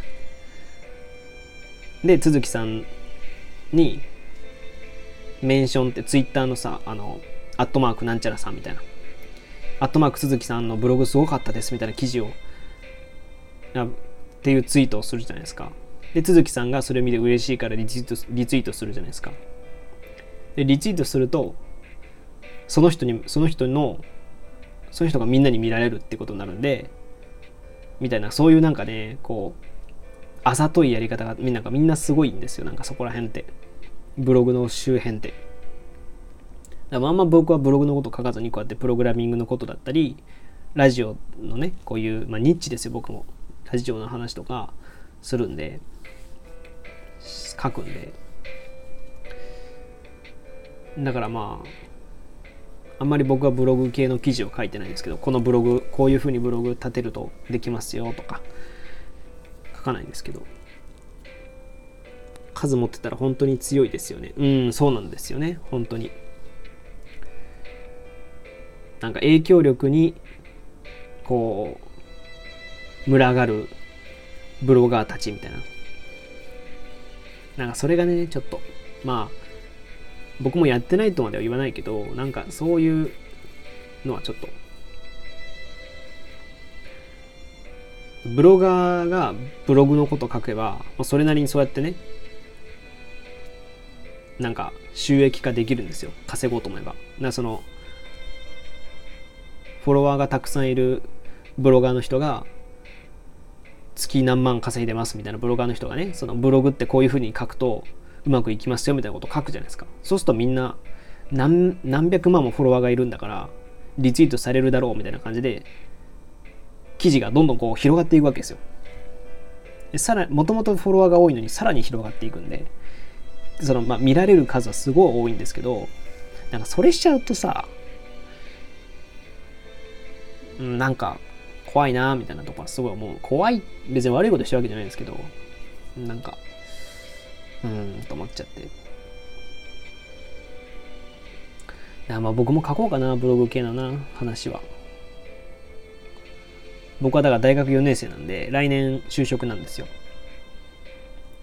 で、さっきそのちょっと誰だったっけな、ペンさんとかかとかがちょっと話してたんですけど、やっぱその買いたいものがたくさんあるんですよね。やっぱ引っ越しして新しい家に住むんで、だからいい椅子とかね、僕今腰やられちゃってるんで、いい椅子買おうとか、なんかルンバ買おうとかあるじゃないですか。そのためにももっとブログには力入れなきゃいけないんですけど、なんかね入れてないんで、やっぱお金を稼ごうかなとか思う時もあるんですよね。うんかなあ。ベンちゃんさん、うわ噂をすれば帰ってきた。こんばんは。またこんばんは。本筋と離れますが、おすすめのルービックキューブ紹介しましょうか。僕全くルービックキューブできないんですよ。あの全くっていうか、うん全くできないですね。あの完成したことないと思います僕。ペンジャーさん、今はブログの話をしてるんですけど、ブログのブログやった方がいいかなみたいな話をしてて、なんでもこの時間帯今ペンジャーさんとフックさんしかいらっしゃらないんで、何でもお話ししましょう。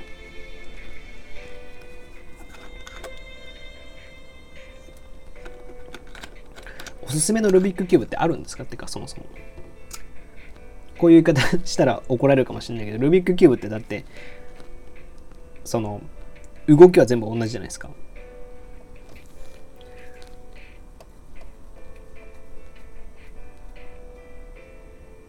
僕も去年までできなかったですよ。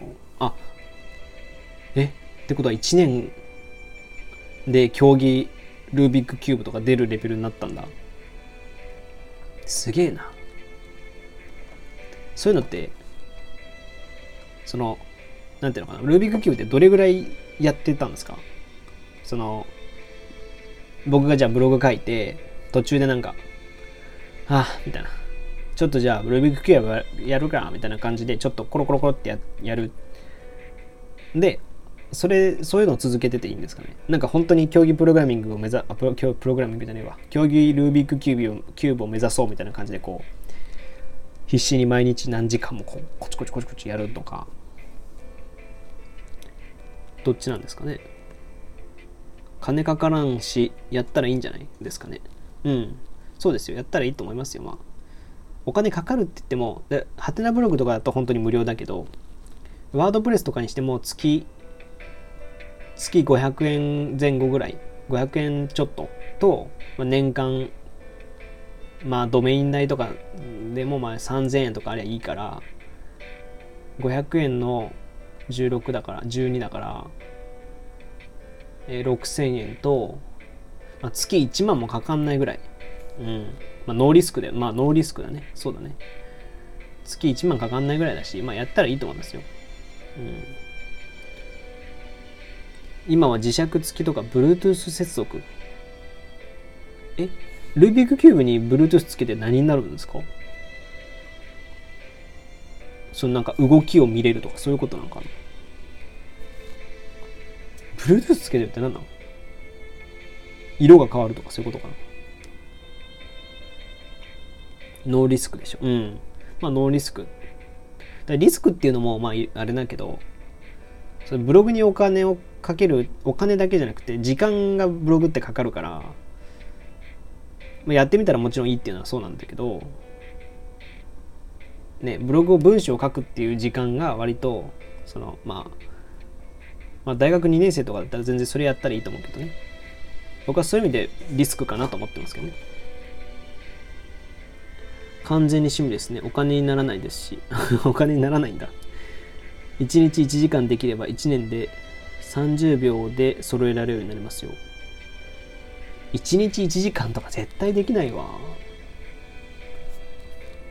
ルービックキューブいちじかんとか俺想像できないもん。まあそうか、ブログだってそうなのかブログとかプログラミングだってそうなのかな。でも僕ルービックキューブっていうか、まああれは好きなんですよ。アナログゲームっていうか、ボードゲームとか、なんかこう ウノ とかみたいなカードゲームとか、そういうの好きなんですけど、あ、ペン回しとかも僕一時期すごいやってましたけど、割とみんなよりはペン回しできるんですけど、いちねんでさん、いちねんでさんじゅうびょうで揃える。さんじゅうびょうって早いのかな、遅いのかもわかんないな。いや、早いな、むっちゃ早いか。動きを見れるのそうですが、全国対戦とかできるようになります。あ、そういうことか。 Bluetooth で動きを見れるんだ。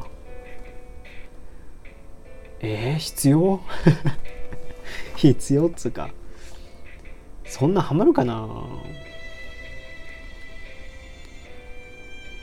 手の動かし方と速さと記憶力がものを言う競技ですね。ああ、そんどうすごいな、そんなん。なんか僕のイメージは、なんかルービックキューブって割とこう型が決まってるイメージがあるんですよ。なんか右側に何色があって、左側に 何, 何色があって、こうあったらこの動かし方しますみたいな。そしたらまずここまで来てますみたいな。ここまで来たらまずこう、ここだからこう動かしますみたいな。なんか将棋の勝ち方と似てるみたいな。将棋ってなんか勝ち方一応あるじゃないですか、パターンというか。それと同じ感じかなと思ってて、そういう風なんですかね。僕のイメージそうなんですけど、そういうゲームは僕あんま好きじゃないっていうか、なんかこういう勝ち方がある程度基本であってみたいなのが得意じゃないですよね。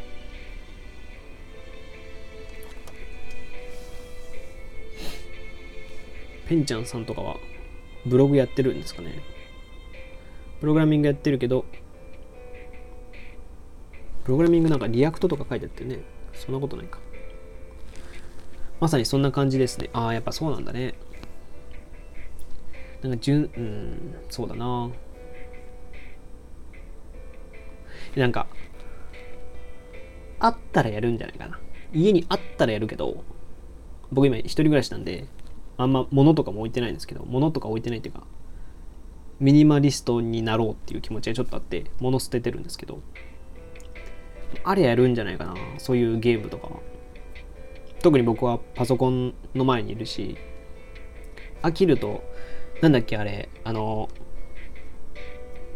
なんだっけ、えっと、こう、指の、指で持って、シャーって回るやつ。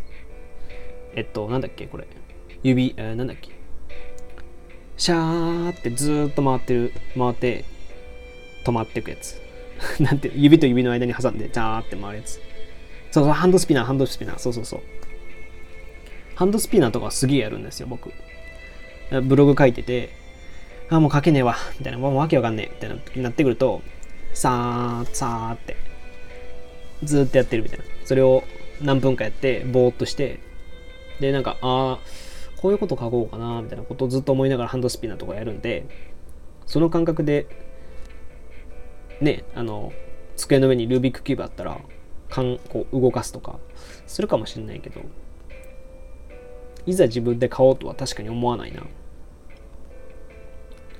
フックさんとかのいらないルビックキューブとかあれば僕がもう引き取りますけど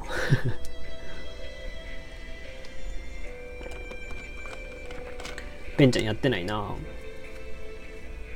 僕あれですよ、プログラミングのことをブログとかで書いてますよ。ペンちゃんさんもそんだけ稼げるんだったらブログに書いたらいいじゃないですか。ノーリスクだし、それこそ。僕はちょうど今、まあもう結局書いてないですけど、今日。書いてないっていうか、書きかけた、書き、ほぼ書き終わってるみたいなものの、とかもそうですよ。今日もエレクトロンっていうね、まあプログラミング言語と、言語について最初、まあ、入門、超入門ですけど、やったやつを、まあ、できるようになったんで、それをブログにあげようと思ってますよ。すごいね。いやいや、そんなんあれですよ。絶対プログラミングで何十万とかじゅうまんとかごまんとか稼いでる人の方がすごいですよ。うん。あの、そういう人すごい憧れますよね。まあエレクトロンで言語じゃないぞって言われたらまあそうなんですけど、そうまあエレクトロンのやり、や、やり方っていうかメモ帳みたいなものを作ったんで、それをエレクトロンって面白いじゃないですか。まあ、知らないか、知ってるんかな。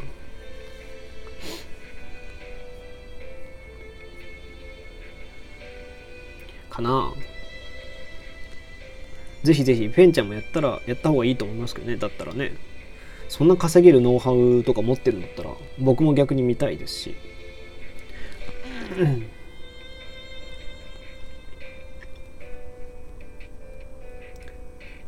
フックさんとかもまあブログ推奨派なんで僕は。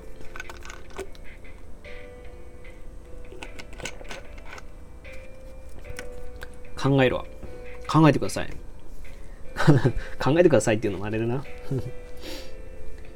僕はプログラミングスクール通ってたんですけど、そのプログラミングスクールの記事、プログラミングスクール通っテックアカデミーっていうプログラミングスクールを通ってたんですけど、それの感想を書いた記事が月いちまん、今月何何だったかな、その記事がほぼほぼ、あ、えっとフックさんそろそろ落ちますね、また聞きに行きますね、あ、よろしくお願いします。あのー、僕もフックさん配信しないかな、配信してたら僕も聞きますし、ぜひぜひまた来てくださいね。僕のラジオでもまたブログの話とか多分結構してるし、月いちで反省とかも書いてるんで、そういうのを見たりして、ぜひぜひブログもやってみてください。はい。んで、ペンちゃんさん、あ、そうだそうだ、それね。そういう記事よく見るな。いや、よく見ますよね。僕、多分今、大学生プログラミングスクールって調べるといちいに来てるんで、確か、違うかな、テックアカデミー大学生だったかな。そのおかげで、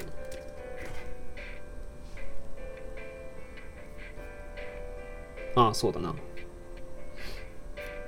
いちいに来てる。それ、いちいとかに来ると、やっぱ、たくさん、ピーブイ 数も増えるし、収益も上がるんで、それは素直にすごいね。素直になってください。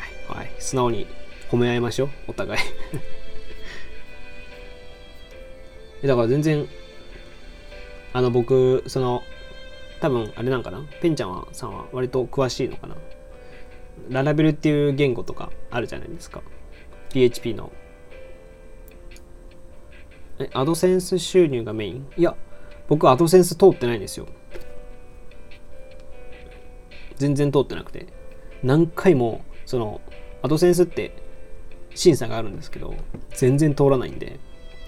まあ、あ、そう、アフィです。アフィリエイトですよ、僕は。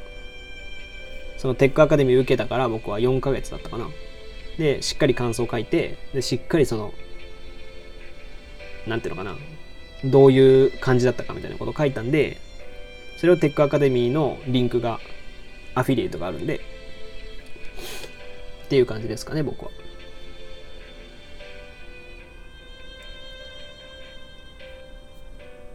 うん。単価どんぐらいなの、こういうのってどうなる、言っていいのかな、なんかあんま言っちゃいけない気もするんだよな、そういうのって。単価ってまあうん千円ぐらいです。うん千円とか、まあわかんない、まあ見てみてください。あの別に多分登録したらすぐ、その登録したら見れるんで、何円とか何万とか何千円とか全部見れるんで、承認されるかどうかは別として見れるんで、見てみてください。アフィリエイトのサイトたくさんあるんで。なんか言っちゃいけない気がしたから、今ちょっと急にふんと思った。あれいけないかなと思っちゃったから。ああ、そうだ。フォローさせてくれ、フォローしてくれたんだよな、わさびさんとかな。なんだっけな、さっき言おうとしたの。あ、そう、ララベルね。そう、ララベル僕やってたんですけど、俺は継続できる自信ないからすごいな。継続、うん。まあまあ、確かに文章好き嫌いあると思いますけどね。僕はまあ、あの、文章を書くのは割と好きなんで、ララベル、あ、そうです。ララベルなんですけど、ララベルの記事、ララベルの簡単なその、デプロイ方法みたいな、割と簡単な話なんですけど、それもすごい見られてるんですよ。別にそこからその収益が出るもんじゃないんですけど、ララベルの記事ってよく見られてるんで、案外まあ、プログラミングやってる人とかね、すごいあの、たくさん見るじゃないですか。上から下まで記事を。なんか、なんだろう、ララベルで例えばエラー起きちゃ、起きちゃってたら、なんかたくさんララベルの記事とか読むじゃないですか。聞いた以外にも、ブログ記事とかも読むじゃないですか。そのおかげでその ピーブイ 数が増えるんですよ。で ピーブイ 数が増えると、僕のドメインっていうね、まあ、あ僕のブログの信頼が上がってってっていう、いい連鎖が起こるんですよ。だから全然基礎的なところも、ペンジャンさんが多分割と当たり前だなみたいなことを思ってるようなことも、なんか エイチティーエムエル の書き方とかね、そういうブロボタンの書きか書き方とか、そういうのでさえも割と見られるんで、それブログってどんどん伸びていくなっていうふうに思ってるんですよ。いいな、いいと思いますよ。ブログとプログラミングの相性はすごいいいっていう話をちょうど昨日したとこかな、ラジオかなんかで。ドメインパワーって非リンクで決まるんじゃないの？うーん、なんか昔はそう言われてたんですよ。えっとじゅうねんまえぐらい。ちょうどじゅうねんまえ、まあごじゅうねんは言い過ぎだな、ごねんまえぐらいまで本当に非リンクで決まるって言われてて、で、なんかね、非リンク買いとか、いろんな記事、いろんな非リンクを買うとかってしてたらしいんですけど、最近は割とこう、非リンクはもちろん、あの、信頼性につながるんですけど、それ以外にもその ピーブイ 数、まあ ピーブイ 数っていうか、か数っていうか、自分の記事を見てくれたっていう、うん、まあまあ、そう、滞在数、滞在時間とか、だプログラミングの記事って割と読むじゃないですか。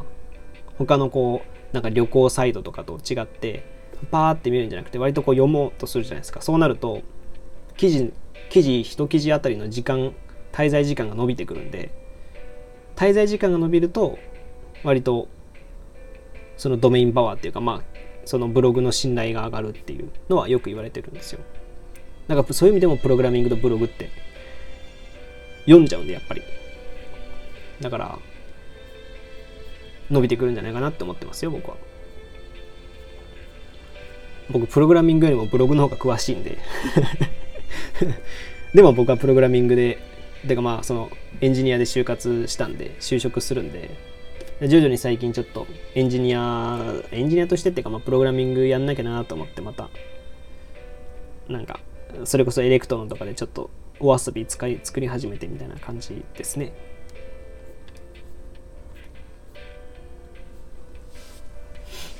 かな？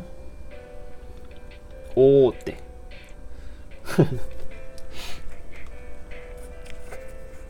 なんかもう結構喋ったな。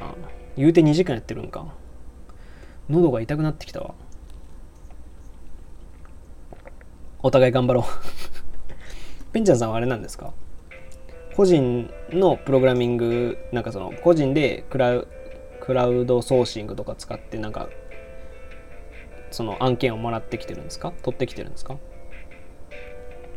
なんかそれ以外そうじゃなくてどっかの会社に就職というかインターンしてるとか就職してるとかっていうことなんでしょうかね。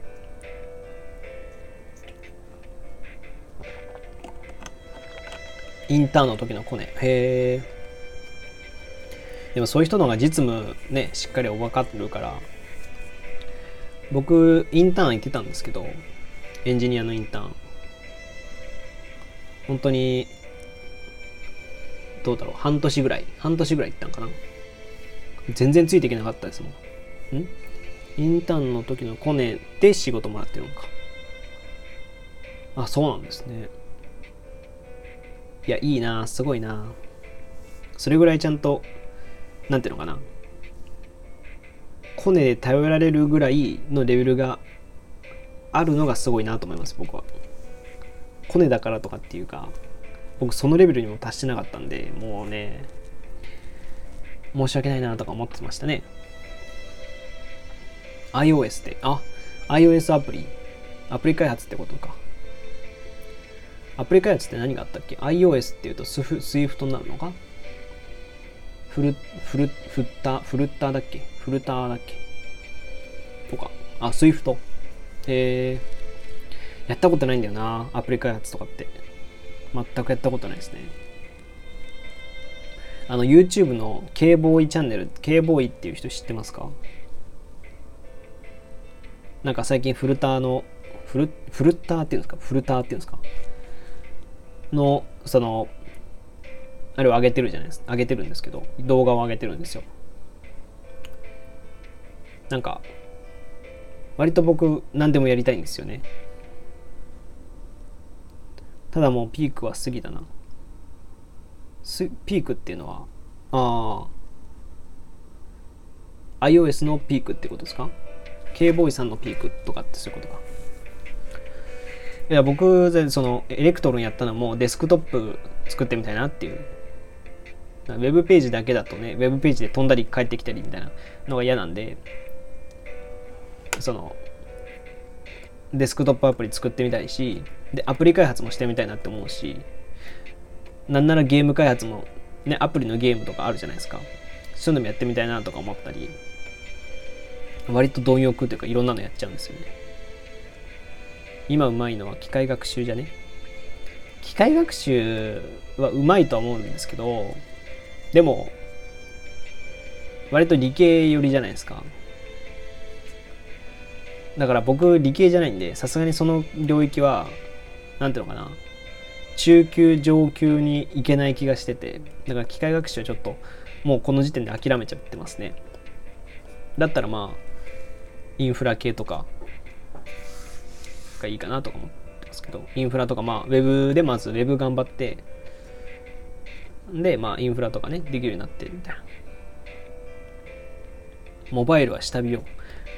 そうなんですね。単価下がってきてる。へえ。ペンさん、ペンちゃんさんは理系なんですかね。理系だったんですかね。そういう方は本当に。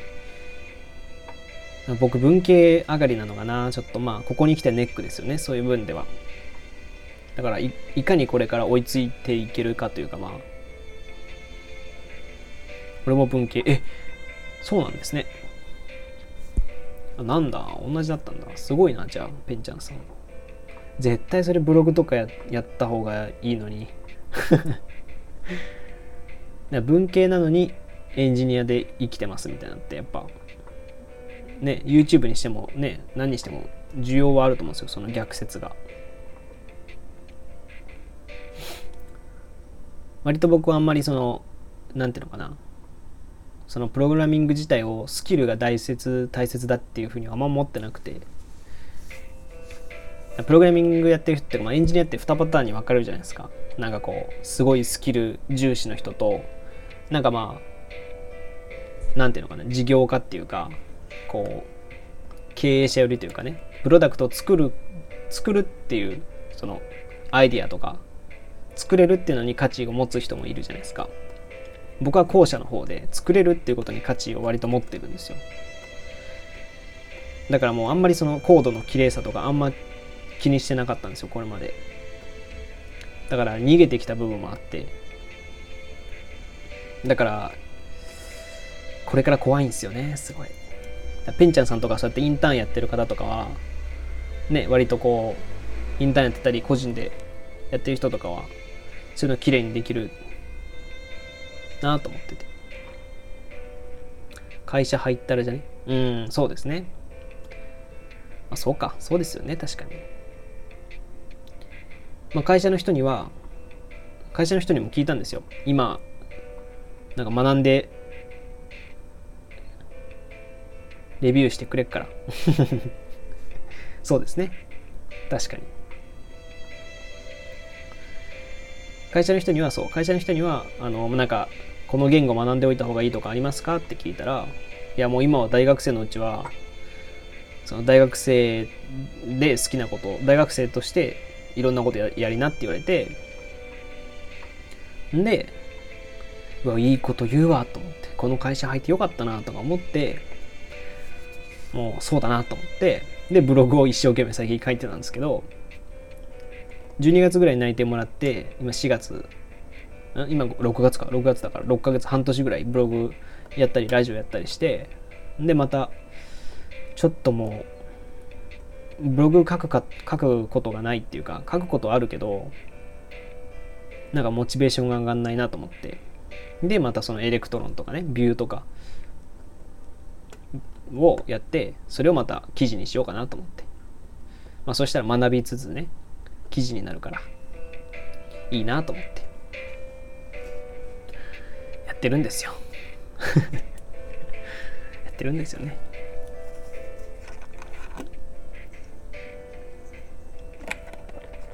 ペンちゃんさんは普段あれなんですかね、ラジオ配信してないんですかね。ラジオ配信してたらそういうエンジニアの話とかも割と最近スタンド エフエム も割とエンジニアの人エンジニアの人っていうかプログラミングやってる人増えたなっていう印象がちょっとあるんで、そういうねコミュニティっていうか、なんかコミュニティまでいかないけどそういう人同士で喋ったりすると、おおそうなの、えー、なんかまあそのなんていうのかな、他に比べてむちゃむちゃ少ないですけど、でもなんか前に比べたらいるなっていう感じはしてます。さっきもなんかエンジニアの方入ってきてましたよ、最初の頃にだったかな名前、まあ最初の方にも入ってきてたり、エンジニアトークできるならいいな。そうですね、いや僕まあそうだな、ちょっとあれなんですけどね、割と怖いっちゃ怖いんですけどね。あんバナナんバナナさんかな、これはソナバナナインザバスバナナさんこんばんは、こんにこんばんは。バナナ好きですか？イチゴの方が好きです。なんかすごい面白いあれですね。なんか可愛いなこのアイコン。ソナソナっていうのかな？わかんないけど。いやーエンジニアトークとかもななかなか、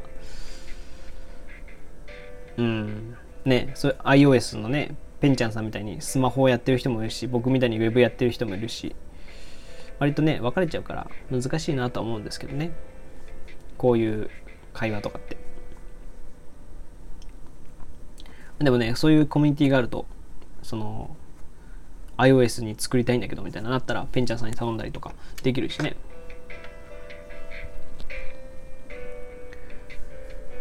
やりたいですね。疲れてきちゃった。よう喋った方だね今日。にじかんじゅうはっぷんって俺相当喋ってる方なんだよな。テクノロジーに関するトークできるなら熱い。ああそうか、確かにね。お疲れありがとうございます明日はね元カネ元カノタウンですよね。明日ってか今日か今日だからまあ別にあんま、ね、いいんですけどね、そんななんかまあいつ寝てもいいんですけどね、寝たら寝ますかね。何せね喉が痛い痛い痛かないけど、水をさっきからすげえ飲んでる。はあ、じゃああれだな、このアイコンに今この背景画像のこのフリーザみたいな感じですけど、このアイコンにするんで、この金徳大学生ラジオのこのアイコンをこれにするんで、今度また聞いていただける時があればですね、このアイコンでこの背景画像のアイコンでやるんで、その時にはまあそういう風になってるっていうことです。間違えないでくださいはい、ペンちゃんさん、あ、バイ、OK。じゃあおやすみなさい。じゃあ今日はありがとうございました。先ほど、さっきまでも。じゃあまた、えー、なんかそういう話ができたらと思います。また生放送とかラジオとかも聞いてください。はい、じゃあさよなら。おやすみ、バイバイペンちゃん。おやすみ。